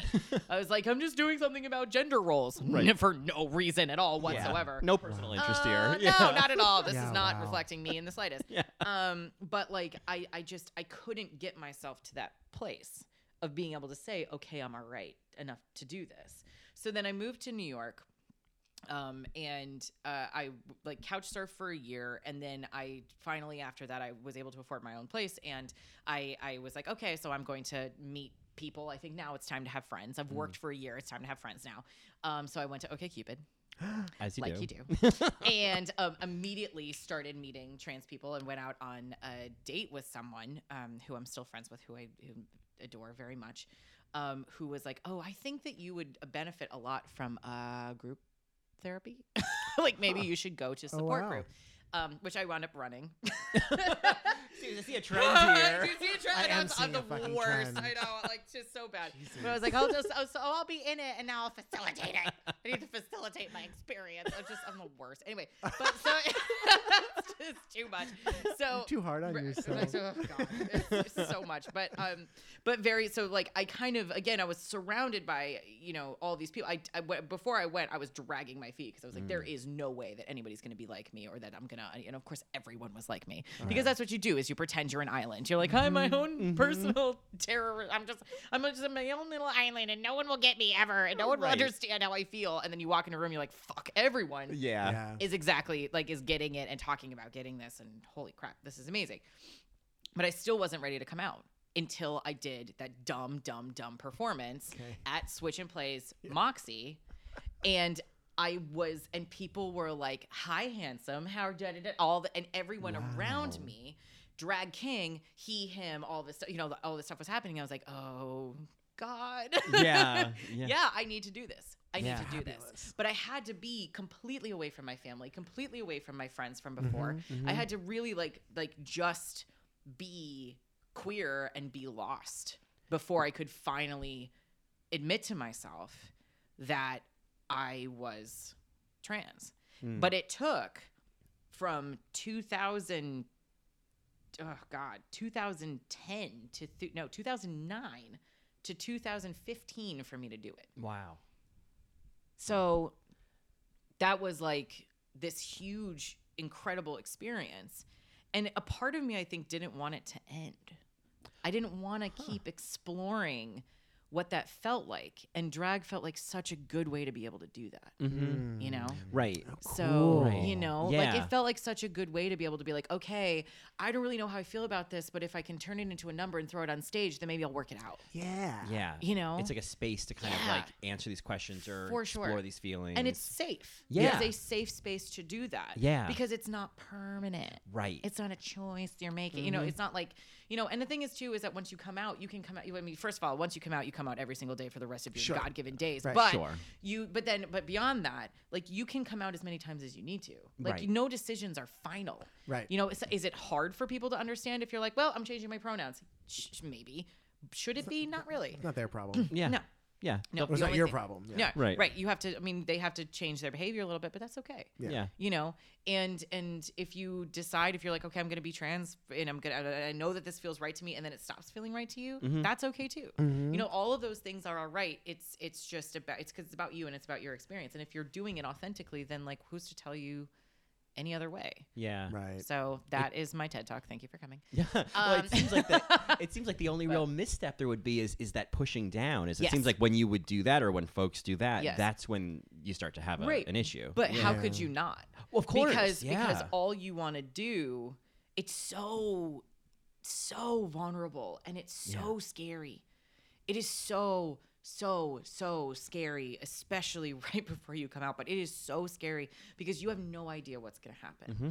And my parents, they took it really hard. Mm-hmm. They never stopped supporting me. But even when I had top surgery, they were really having a hard time with it. It was really, really hard for them. And it's because it's something that is so outside of their wheelhouse. They just don't know where to go. Sure. They don't know how to, they just don't, they just don't know. And they've gotten better and better. And Mm-hmm. every time that my, either one of them, you know, my dad will, like, you know, hey, all right, so good to talk to you. You want to talk to your mom? Yeah, sure. Okay. Honey, your son's on the phone. Like it's the best thing in the universe. It yeah. feels there's nothing love better that. than that. Yeah. But it that. took a long time to get there. And there's a lot of mourning and there's a lot of like Mm-hmm.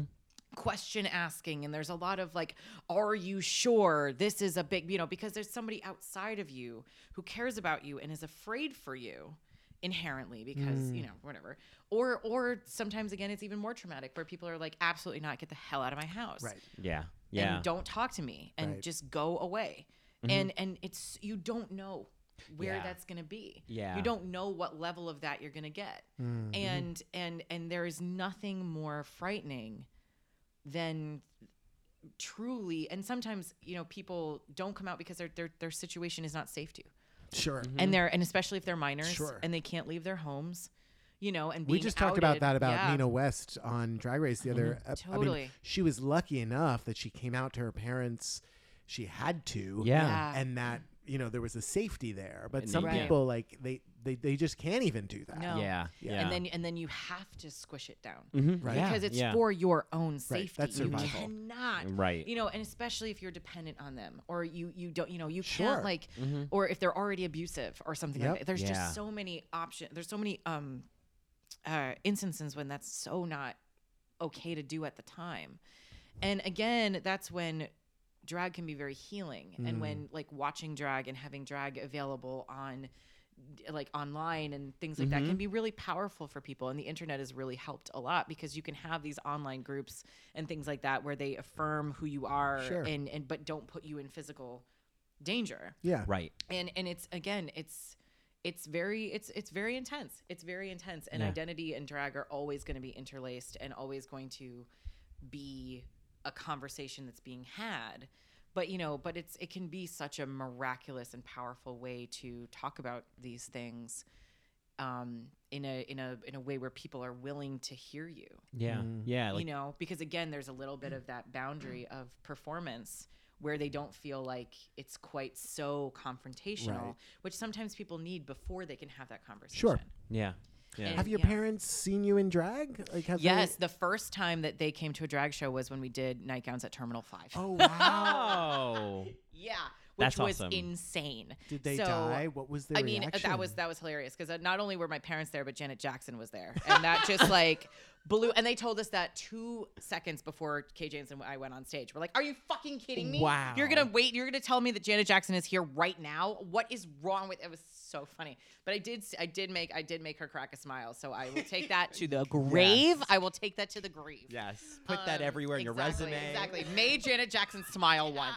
You're welcome. Yeah. So She was you know. nutty, nutty, nutty, nutty for you. Hey. oh my God. Wow. So, That um, but they were. It was actually kind of amazing because at first they came in. And I watched people interacting with them. And we talked about this much later on, where my mom was like, I definitely felt like an alien when I walked into the room. And I was like, yes, because you don't, the thing that you have to understand is so many queers don't have the support of their parents. That two people that look like parents walking into a room is really weird for people. They're like, why the hell are you here? Yeah. Right. Because you're either that or like, do you, did you miss, like, I know we're in the theater district, but like, there's like, Right. like, Aladdin's Phantom's down the playing street. down the street. Like, what are you doing? Like, where are you here? Like, you're in my space. Phantom of the Opera is two blocks that Exactly. way. Like, sir, ma'am, uh, what? Yeah. What's going on here? Like, Yeah. no, no, no, no, no. You know, Cats isn't coming back yet. Give Right. it time. We're sorry. You know, but like, you know, so there was a lot of that type of reaction where people are just like, I don't, I don't know what you're doing here. And then of course I bounded up to them. I'm like, these are my parents, and everyone Right. was like, yay, you know, and I'm, you know, and then people were turning around. They actually sat right behind Merrie Cherry and Horrorchata. Oh my and they, God, yeah, I which was really them. funny. And so they kept turning around and being like, oh my god, you're gonna love this number. This is so great, you know, like and then like talking to them and stuff, which was really sweet. Um, but they watching them also be the odd ones out that didn't always gender me properly was like Ah, it was just kind of That's just fabulous. like yes, oh, yes. See, like you are the ones that are on the wrong train. Like you know, it's like not everybody else has got it. You know, there was this amazing moment where um again, I love my parents and I would never like they're they're trying as hard as they can, but it is very and I say this with a lot of affection. But my mom like had said, you know, oh, you know, like I I was talking to my other daughter and and Miss Malice was like, You have three kids? And just you know this kind of you know because I'm an, it's me and my sister and you know but she was just kind of like huh? What? What? Oh oh yes I love these boys. These boys are wonderful boys. They're so good. Such boys. Much boiliness. Look at these boys you know and like, like a very you know right, right. which was a very sweet thing and my mom That was like boy oh over yes there." that boy specifically that one your son that child hello. You know like the you know which again is just like the power of community and that was amazing. Yeah. um my my father loves Lady Quesadilla more than anything in the world. Oh, same. which yeah, which I love. But he was just like, I have to go talk to her, and I was like, you go talk to her, Yeah. Go, go, go, yeah. so, That's great. um, and that was wonderful. But what he did actually, so so I had top surgery in the beginning of February. Um, hallelujah. Mm. And uh, and then thank you so much. And then uh, and then they actually came to visit me, and that was a very important thing that I was like, I really want you to be here for this, and I want you to see the recovery process, and I want you to see, you know, um, see everything that's going on. And my dad had this really wonderful thing to say where he was like, I think I noticed it at nightgowns at first, but that like the queer community is so powerful and the way that you take care of each other is so powerful and you make space for each other. And hearing that from my father was huge, but also like Wow. really, and we had this really wonderful conversation about you know i was like yeah dad and part of that is because we all identify in different ways we have to have conversations with each other in order to connect to one another and we allow people we have to you kind of have to allow people to be who they are rather than on face value because of that and Mm-hmm. like and that's the kind of the basis of our community structure is that you have to talk to people and ask them about themselves rather than make assumptions Right. That's what we're working on as queer Yeah. community. And so mm-hmm. like yeah so we do allow people to be the more of themselves because of because they're you know because of that. And that's kind of again that's the basis of why we are the way we are. Yeah. so it was this really mm. powerful thing for them to witness. And then also like as much as I want them to feel included and part of my community, kind of feeling that little outsider energy a little bit, where I was like, see, now I can tell you that that's how I feel whenever I come home for, you know, the holiday Right. That moment of empathy. like, you know that I'm the only one in this group of people who is different in this one very specific way, mm, and then Yeah. that's hard. Yeah. And now you kind of get that because this is the first time that you're completely out of your depth, yeah. and so it, it was this really cool, like humanizing thing. Mm-hmm. The power of drugs. Yeah, yeah. Well, and I and I love Yeah. that whole concept of like communicating and having to communicate. Yeah. It's so an evolution from I mean the hanky code and the like you know Mhm. bathroom you know gas station bathrooms or rest stop bathrooms and all the Right. silent communications that Right. are still Right. happening in you know gym steam rooms and you know Totally. all in meat racks and all that stuff that like Right. I think for so many like cisgendered gay men it was like about the silent communication and about Totally. all about assuming Yeah. and what can I look at and pull from to decide What's the little Right. nuance that they're Yeah. telling me Right. that right, they're gay? right, Right. Like, are you going to kill me or fuck me? Like, I just need to figure that out. Right. What earring do you? What ear do you Sure. have? pierced? Oh, all Oh, this we type did of that. We did right, that. yeah. totally. Yeah, Right, and then I yeah. got both pierced because I was like, oh fuck it. yeah, Bitch. yeah, Yeah. exactly. Yeah. Excuse me. Yeah. Hello. Yeah. So right, but like again, that silent communication though had to start somewhere. Yeah.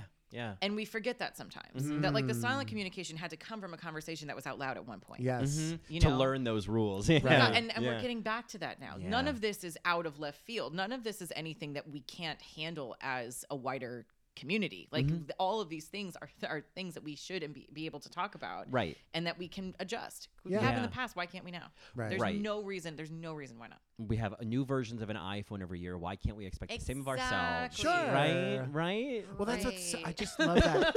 that's what I love so much about being queer is that like Yeah. w- queer identity is continually just like moving past us. Yeah. Yeah. Like we get to what we think it is, and then it's there's still it's like, more. oh wait, this this too. Yeah. this also. too. Yeah. Oh, oh yeah, more. this Yes. more. Oh, oh, and this also. it's like improv. It's yes and. Yeah. Right. Yeah. It's just always. I uh, love that about queer and- Yeah, identity. exactly. And then like, like I think the thing that we have to get a, like better at is discarding the things that are hurting people. Mhm. But uh, like we can keep adding things Right. on, but Right. we also need to drop stuff. People hold on to things Yeah, because yeah, Uh, uh, uh, uh, tradition is the illusion of permanence, right? So Yeah, like we're so we're con- so. we're continually holding on to things like, for instance, the village people, right? We're holding on. Mm. Oh, but it means so much to me. I love it. It's like okay, well, you can love it, and we can we can beg for something else, Right. Yes. Right. We could also move on from Right. into something more relevant or more interesting or more Right. nuanced or just uh yeah, just something that's not like someone in a headdress who Right. Right. is- Which is also what else? What else do you like? Yeah. Yeah, right.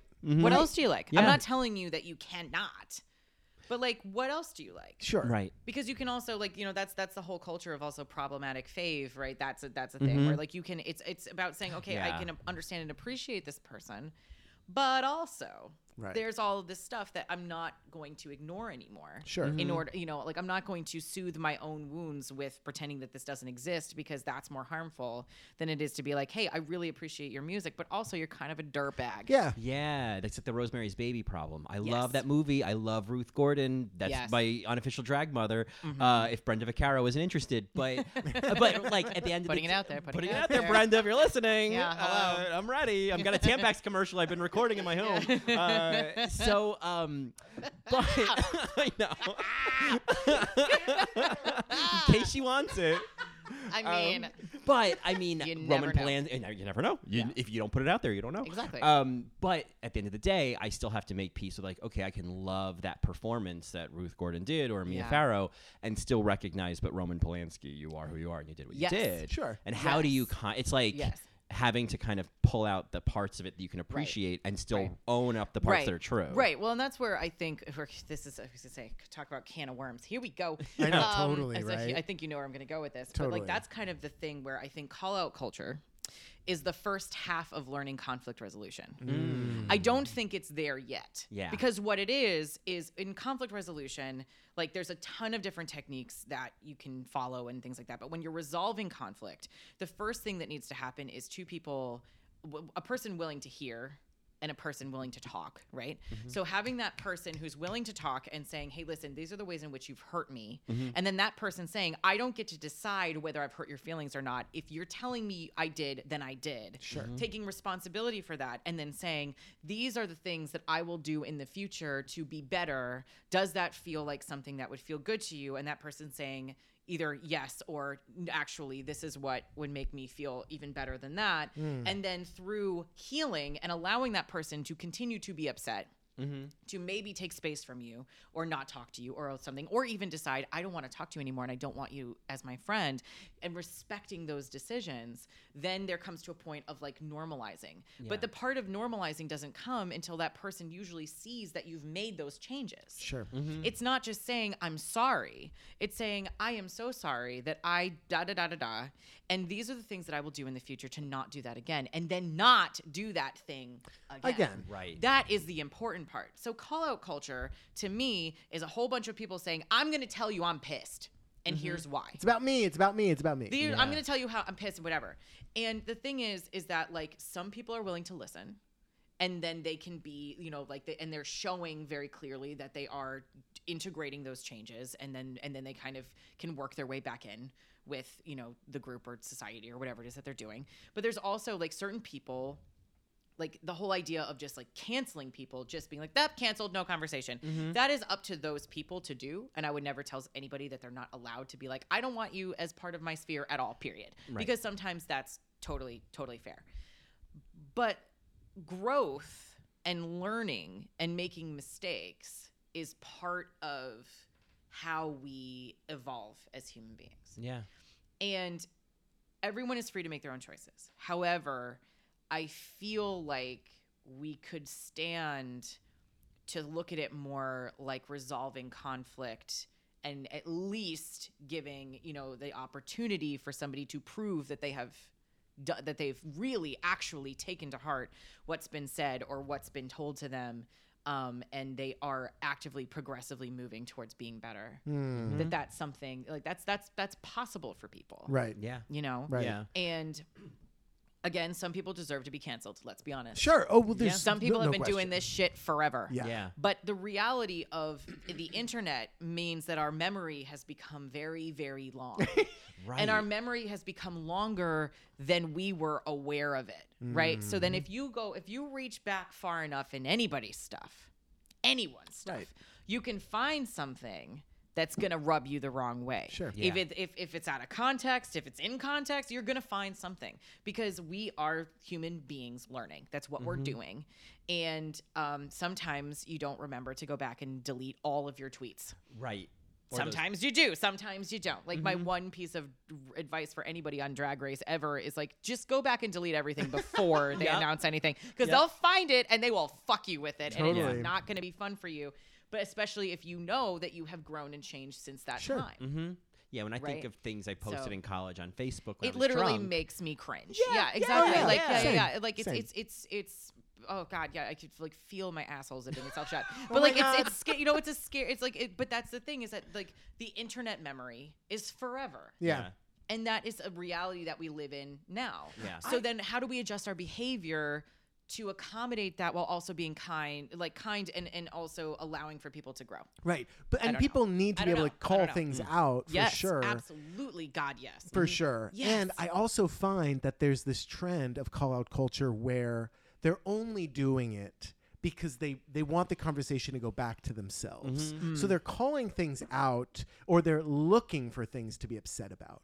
It's I a it's a power that's- it's a power dynamic. Right. Yeah. When they're not even considering intention or context, Mm-hmm. right? they're just looking for something. This offends me.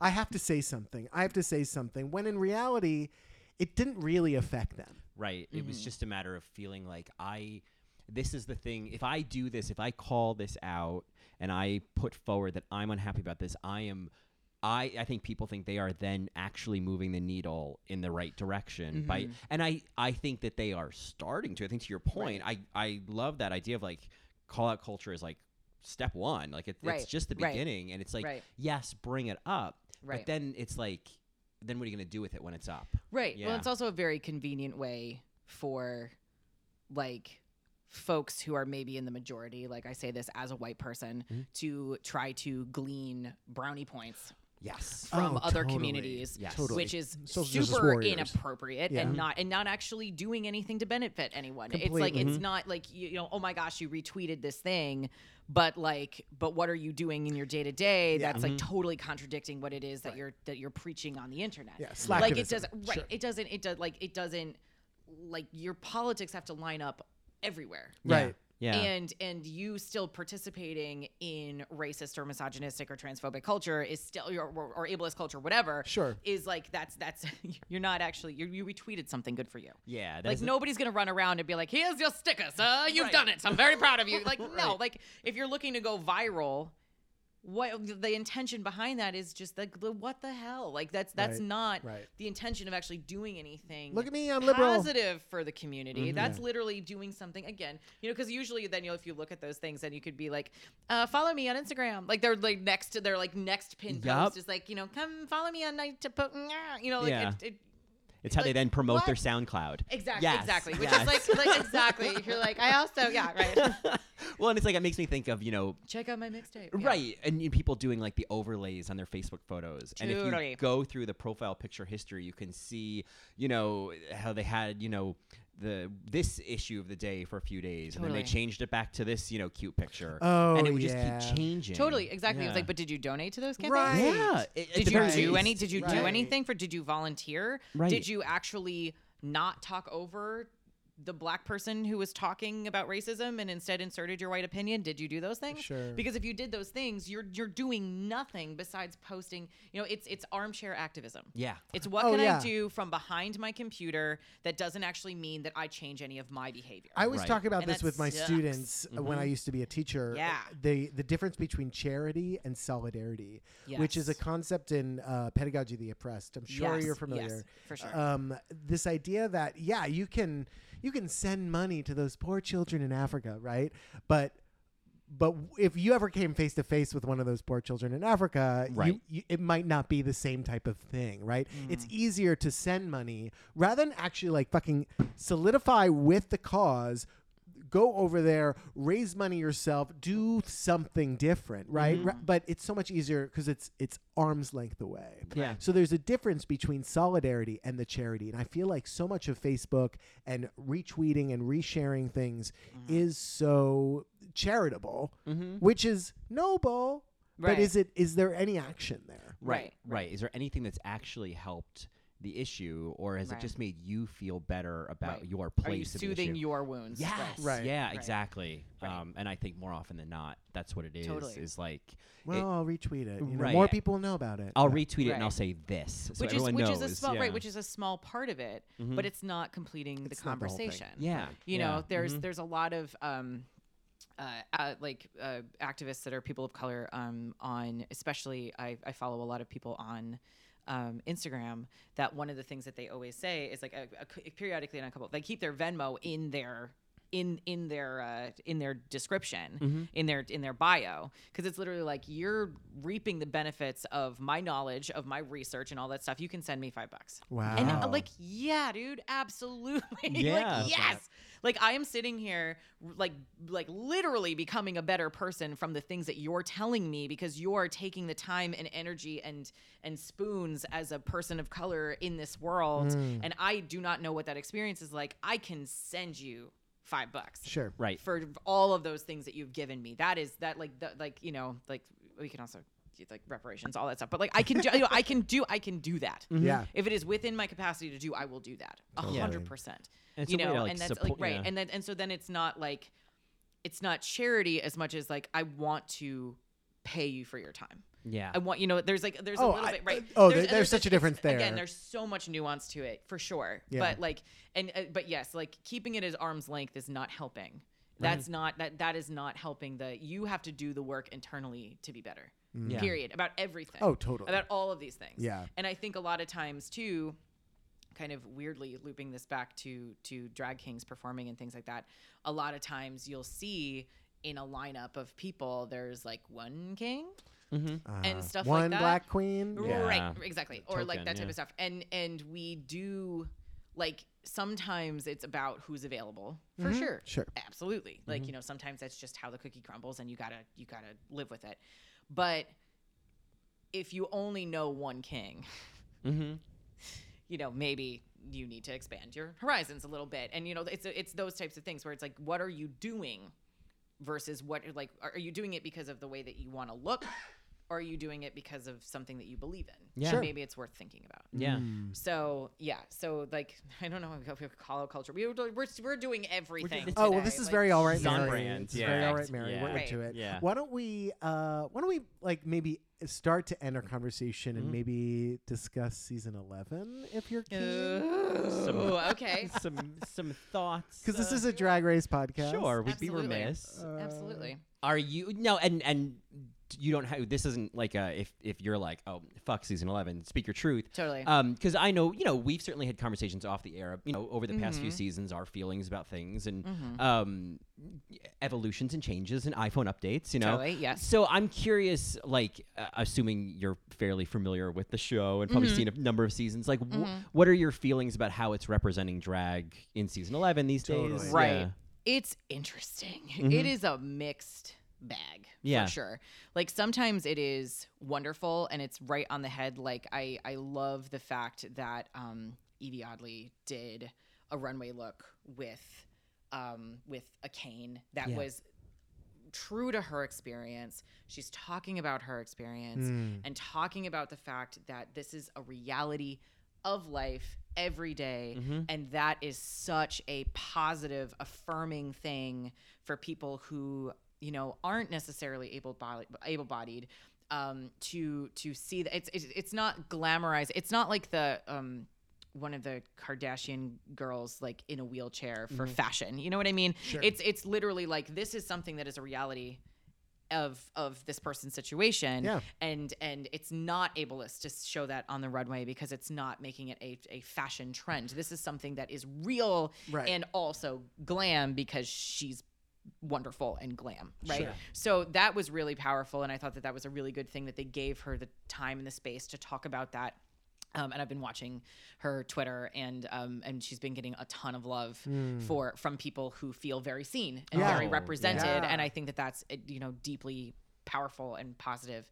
Um, and I know it, it it made my heart very happy Yeah. um, that they gave her that space.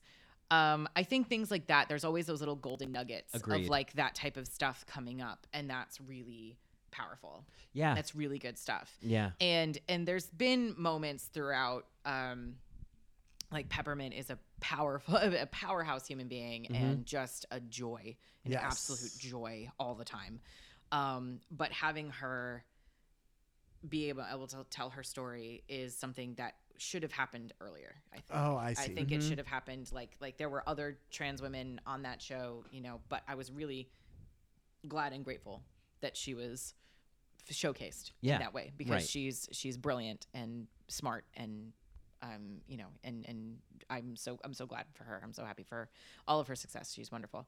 Yeah. Um but yeah, I just think I think that there's a lot of things that are changing gently, Mm-hmm. but I don't ever, you know, the, the show has a formula.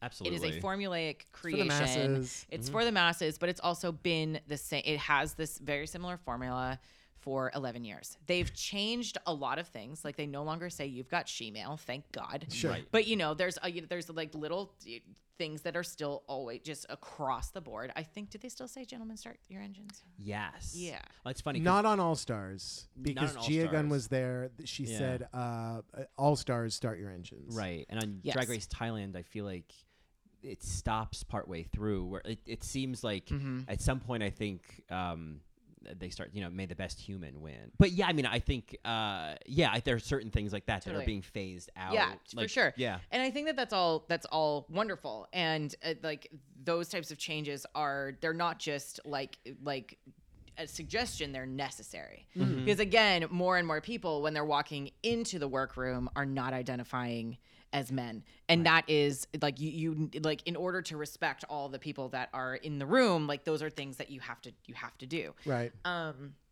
so I mean, I think that they're fighting against a formula, though. They're fighting against a tried and true formula. It's been 11 seasons, Yeah.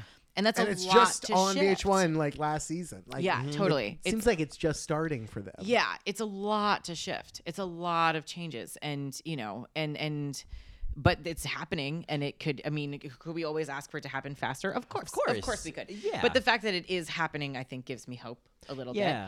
bit. Um, the impression I get, like, and I feel like RuPaul's talked about this with like Alaska, of like Yes. introducing certain types of drag when it seems that people are ready for it. You know, Milk kind of pushed the Yes. boundaries. I think Sasha Velour certainly kind of pushed the boundaries. Yeah, Sharon Needles. Yeah, and I respect that. That's a real balancing act because there are so many people watching who that's so far from their comfort zone, even in the world of drag. right, but that's also the difference between people being a fan of drag and being a fan of drag race. Yes, that's Oh, a you know, huge totally. difference. and that's a Yeah. huge, Huge difference. difference. Yeah. And a lot of people who are just just seeing Drag Race on TV have no idea about drag at all. Right. They oh don't. completely. And those are the people that'll write in and be like, "I don't understand why you couldn't cinch your waist tighter. Like, what's wrong with you?" And you're just like, yeah. "Oh, Mary, Yeah, right. And you're like, you're not get doing the drag. fuck out of here!" Like, no, no, no, no, no, no, no. Excuse me. Like, you do Yeah. not. You are also 12, Right. Yeah. and you do not. do not know. Get to tell anybody how to do their fucking uh, telling grown ass people how to do drag. Like, Tell get me to out cinch. of oh my god! Grow god. pubic hair and call me. Yeah. Exactly. Like, oh, jeez, what did you get on your last report card? Yeah, right. Like, come on. If you can still say that, get the Yeah. hell. No, absolutely not.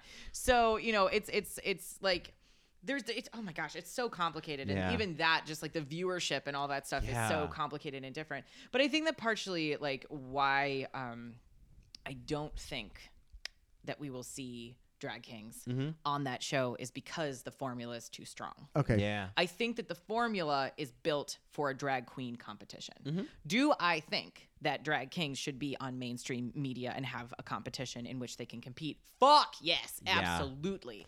Um, You got to start I it. mean, if you're going on trend with what Looking you do, you, you know, you're the oh organizer. God, Yeah. oh God, I don't know.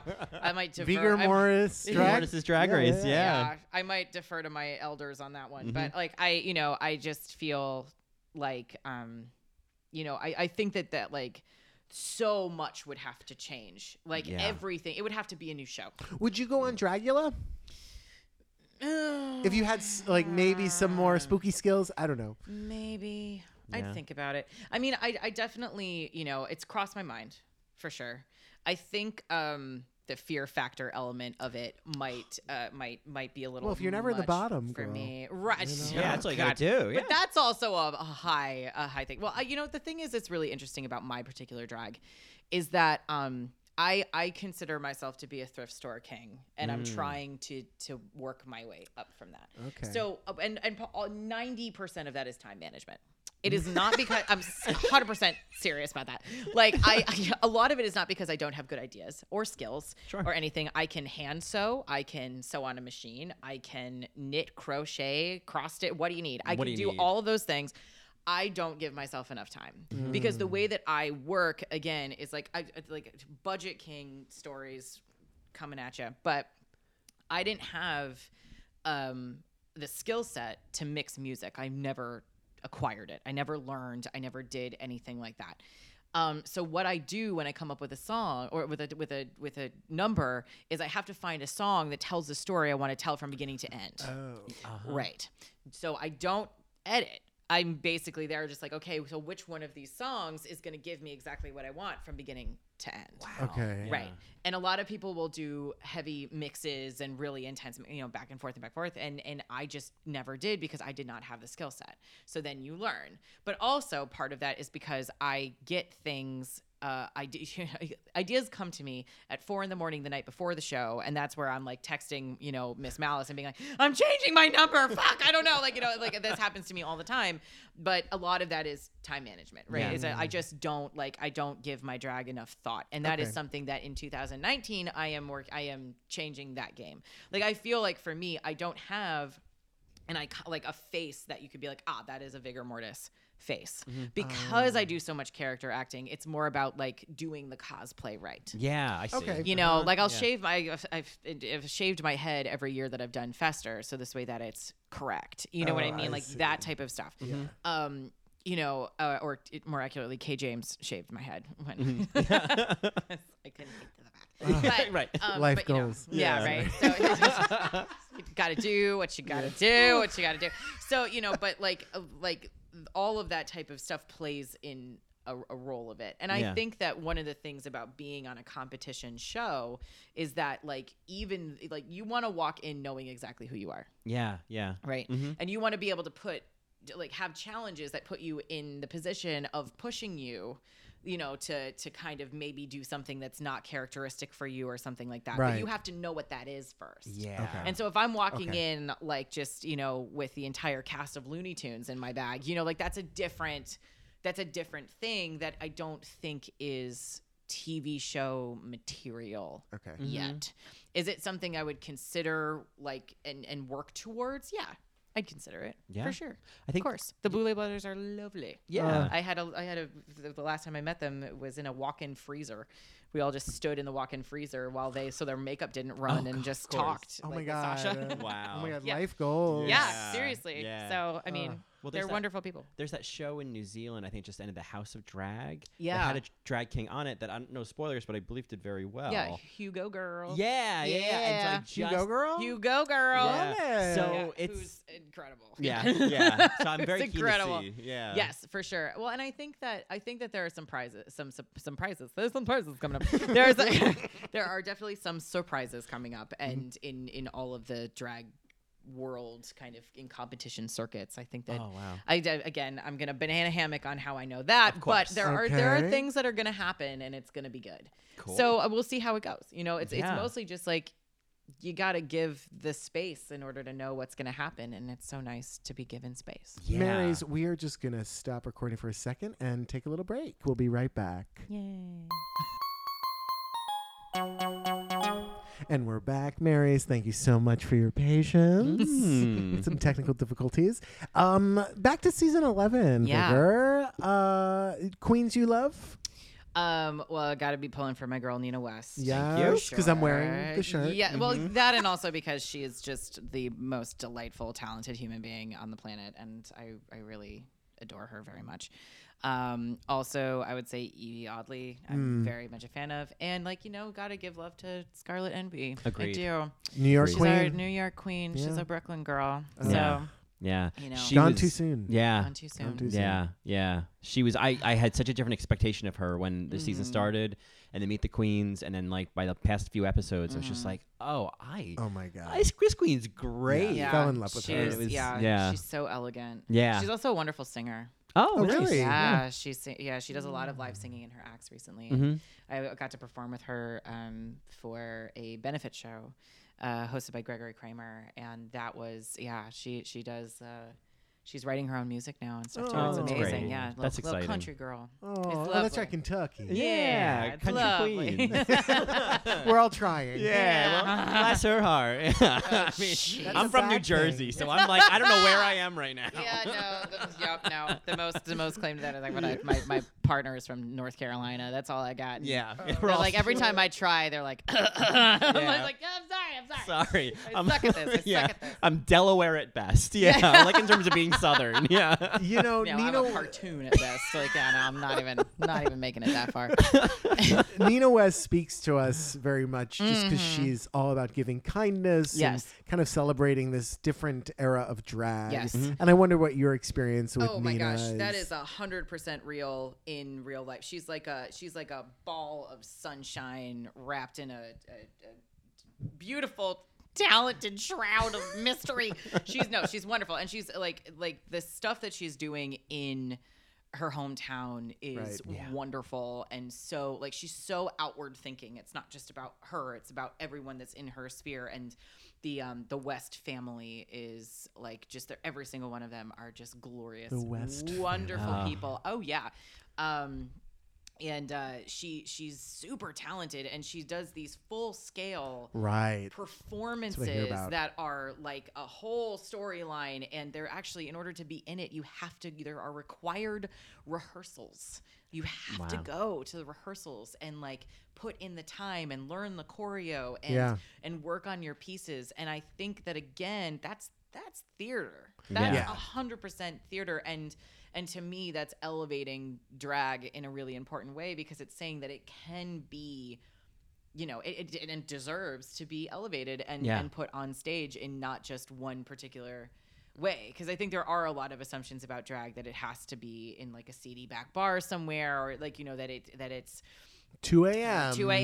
Yeah. and like it's it's okay if you're late or you're you know like Right. falling apart or that you're super high when you're doing it or really drunk or something. Uh, There's a lot of drinking and drug culture surrounding drag Sure. for sure, and you know and and um and there's a lot of people that are saying actually I don't think so, and I think Nina is one of those people who is saying I really want to make space for all of these people in the scene, and so I'm gonna put something together that is like super professionally done, very very well like lit and or and the props are wonderful and the mm-hmm. costumes are wonderful, and I'm gonna put all of this together and I'm gonna you know ask for help and use my friends and put everybody in there, but but I'm gonna make this full scale production Wow. and they're so good. Yeah. They're so good. I'm just so happy she's on this season. Me too. 17 years of experience, and Mhm. like she's still around. It's not like a vivacious situation. Yeah. You know, it's not Who is like uh, Tempest du amazing, by jour, vivacious. Oh, Yeah. vivacious. we I'll met tell her you a once. story about Vivacious we met her once. Very drunk. and It was Yeah. she was very drunk. She was, Uh, well, I know I was. She was we- very yeah, polite. Yeah, she I know very that much is true. She was yeah. very polite. Yeah. We were like, "Can we get a picture?" She's yeah. like, we were we were those girls for a minute. Well, we love her. Yeah. We fucking love her. Yes, well, and and when she performed at Nightgown, so this is the short little story, but whenever she performs at Nightgown, so she has a couple times now, um, she lives in Harlem, I think, and she will. Uh, every every time she goes, she will pack her own suitcase, and it's like real tight. And she has this whole outfit that she wears, where I think she wears like a pair of sweatpants over her pants, and she's got this hood, and she pulls it way down, like under her chin, and she's very like, you know, she's got a ski. Kenny from South thing, you know, Park, like yeah. very, you know, like like her ears are covered and everything, and she takes the subway home every single show. She will she'll just watch her Wow. like roll away with her little rolly bag off towards the subway and you're like, "But we can get you a car." no. Nah. No, no, no. She's This- like, "I am from Brooklyn and then I'm from New York. This is not what we do." And she holds up to it. So Mother every- has departed. she Yeah, has yeah, with yeah. her rolly bag. Yeah. Goodbye. You know, and like like she'll she'll show up with her rolly bag and she will leave with her rolly bag. Wow. And it's um, it's amazing. She's amazing. I mean, So- uh, that's one thing that's good about Drag Race is that uh, they do cast queens that have done it, like uh, Yeah. Peppermint, for instance. yes. They have these careers.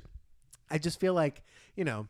Sometimes it's like I mean I think of somebody like Jackie Beat. It's like Jackie Yeah. Beat. You don't need to go on Drag Yeah. Race. No. And I feel like Nina West, there there could be a point where it's like Nina, you don't need to go on Drag Race, right. but be, like a Jackie Beat, I'm like, well, if you did, imagine. Right. Well, and that's and then we were talking about this kind of off off mic a little bit, but it's I think that that's what happens when you treat drag race as a springboard rather than as the ultimate goal. Right. You know, where you can say like I'm I'm going to use this to gain the exposure that I want to have in order to go forth and do other things. I have other goals. I have other plans for what my drag could turn into and what I would like it to be.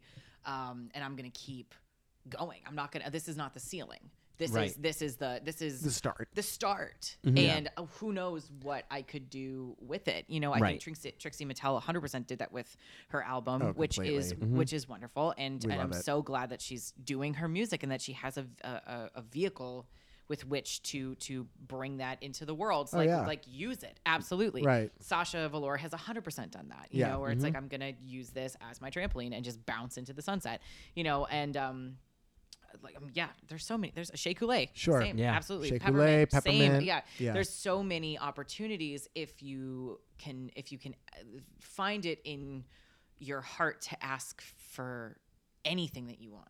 Mm. You know what I mean? Because Yeah. a lot of people don't want to ask big, but like, why not? Yeah, try. Why not? Yeah. Why not? Why not give it a shot? Yeah, you know? if you don't even put it out into the world, you Right. can guarantee and like happen. and you know and, yeah. and, and like maybe there will be drag kings who who fucking knows like Yeah, I who knows? honestly I don't know Mhm. but like you can ask right. Yeah. and you why can not? try. So I like I like a lot of these performers who are on the show who who are saying like this is just the beginning for me. And even Mm-hmm. if I'm on for two seasons or till I make it till the end, I'm gonna use what I got to get what I want. Yeah. Which I yeah. love. I love that. Yeah, I love. Be ambitious. Why why not? yeah, it helps to win, but it doesn't. Totally. It's not necessary. Yeah. Speaking of ambition, what's Yes. next for Vigor Mortis? Ah, seamless transition. Yeah. Yes, love it. Um, well, my most, uh, I think the thing that I have coming up the soonest is uh, Saturday the 13th. Um, I will be uh, part of um, uh, my my drag collective Switch and Plays show. Um, so Switch and Play is a drag and burlesque collective that has been running for 12 years now. We are, yeah, we are. We are oldies but goodies. Let me Almost tell you. what. I know Yeah. it's amazing. We were like, we made it to double digits. Oh my god! And then it just kept going. We're like, this is amazing. Um, so yeah, it's a collection of uh, uh, of all different types of performance and beautiful things, and that's at Branded Saloon. yes. Um, and uh, it's a little Western themed gay bar that we love. it's in Bushwick. It's in Crown Heights. Oh, Crown Heights. Oh. Sort of. It's Vanderbilt. It's off of yeah, yeah, Oh. yeah. It's near kind of the Barclays I'm, Center. yes, I'm thinking of the wrong one. area. So uh, almost like Fort Greene, Clinton Hill. Yeah, yeah, Okay. yeah. It's sort of that type of situation. Yes. Uh, and we have shows twice a month uh, on Saturdays. So it's the second and fourth Saturday of the month. Um, Is there like an at switch and play that it's yeah, totally. advertised? At, at Switch and Play on uh, Instagram and Twitter. Okay, and that's and switch also- N. the like letter yeah, N. the letter Okay. N Just for play. Marys, yeah. Absolutely. um, so I'll be doing that. Uh, I will also be on the 16th. I will be doing Patty Spliff's sad songs at the Rosemont, I believe. Oh, which is gonna be really cool. fun. Cool. Um, yeah, so she does a collection of just like the, you know, bring your most depressing, and I was like, I got you. Oh, I'm gonna be there. Oh, oh. make me cry. That Yeah, sounds no, I got amazing. Yeah, it's Oh, incredible. Wow. Patty Spliff is incredible and an incredible visual artist. And Uh. um, Wait, when is this? on the 16th. The I believe. 16th of April. It's Okay. be really good. Okay. Um, and uh, if if I've gotten any of those things wrong or you forget, um, my Instagram is Hey Vigor Mortis, and uh, on both Twitter and Instagram. Hey. Hey, Hey. hi. And I did, and that's literally why I did it because I thought it was funny when people would be like tag me and stuff and be like, "Hey, Vigor Mortis," blah blah blah blah blah blah, and I was like, Yeah. "I've done it for you. Don't Right. worry, I got you." Yeah, it's built Um, in. yeah, it's built right in. Joke's already there. Don't Right. worry. I'm leading leading you to water, my dears. So that's it. But drink. Right. yes, No, exactly. Do it. Yeah. love drag kings. Love them.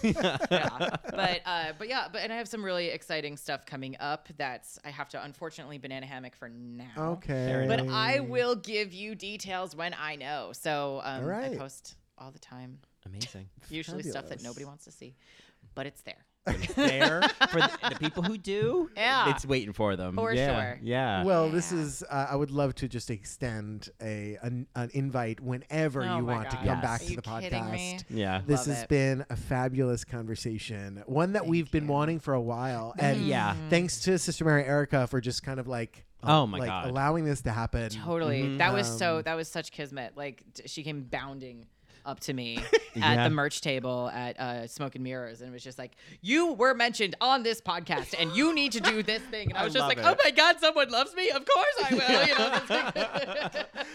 Yeah, she's she's lovely. We met her at Drag Hunt. She's amazing. Oh, She's wonderful. amazing. I mean, it's like you know, one of the best things about doing this podcast is you know the listeners that we meet, the drag performers we get to meet. Like I said this while we took a little break, but this is probably one of my favorite episodes. Oh, this has been so much Aw. of what I think we wanted to be doing with Alright Mary. Yeah. Oh Yeah. yeah. Yeah. Yeah. So thank these you. conversations, Yeah. these people, for Mhm. sure. Yeah. Good. Um, so w- well, with that, Marys, uh, you know where to find us. We're at Yes. Alright Mary on Twitter, or you can email us at allrightmarypodcast at gmail.com, or you can find us on the web at www.alrightmary.com. And if you want, you can find me on Instagram. I'm at Johnny also. And you can get more of me on my podcast, In the Details, a celebration of nuance. Uh, oh, What? I'll, I'll hook you up. I'll hook you up. Yeah. What? I'm so excited. I scared the cat. I've never been more honored. Yeah. Um, and of course, you can get more of me on Twitter at Colin Drucker and on Instagram at Colin Drucker underscore because Colin Drucker was taken. Uh, rude. And of course, more of both of us at patreon.com backslash all right Mary. Yes. Um, Vigor, we usually ask our guests to do one thing for us. Okay. Will you just say the phrase, All right, Mary? All right, Mary. oh, I love it. Perfection. A sultry all right Mary. Uh, yeah. That's how it should always be said. Yeah. Uh, well, with that, Marys, we're signing off, and we'll see you next time. Bye.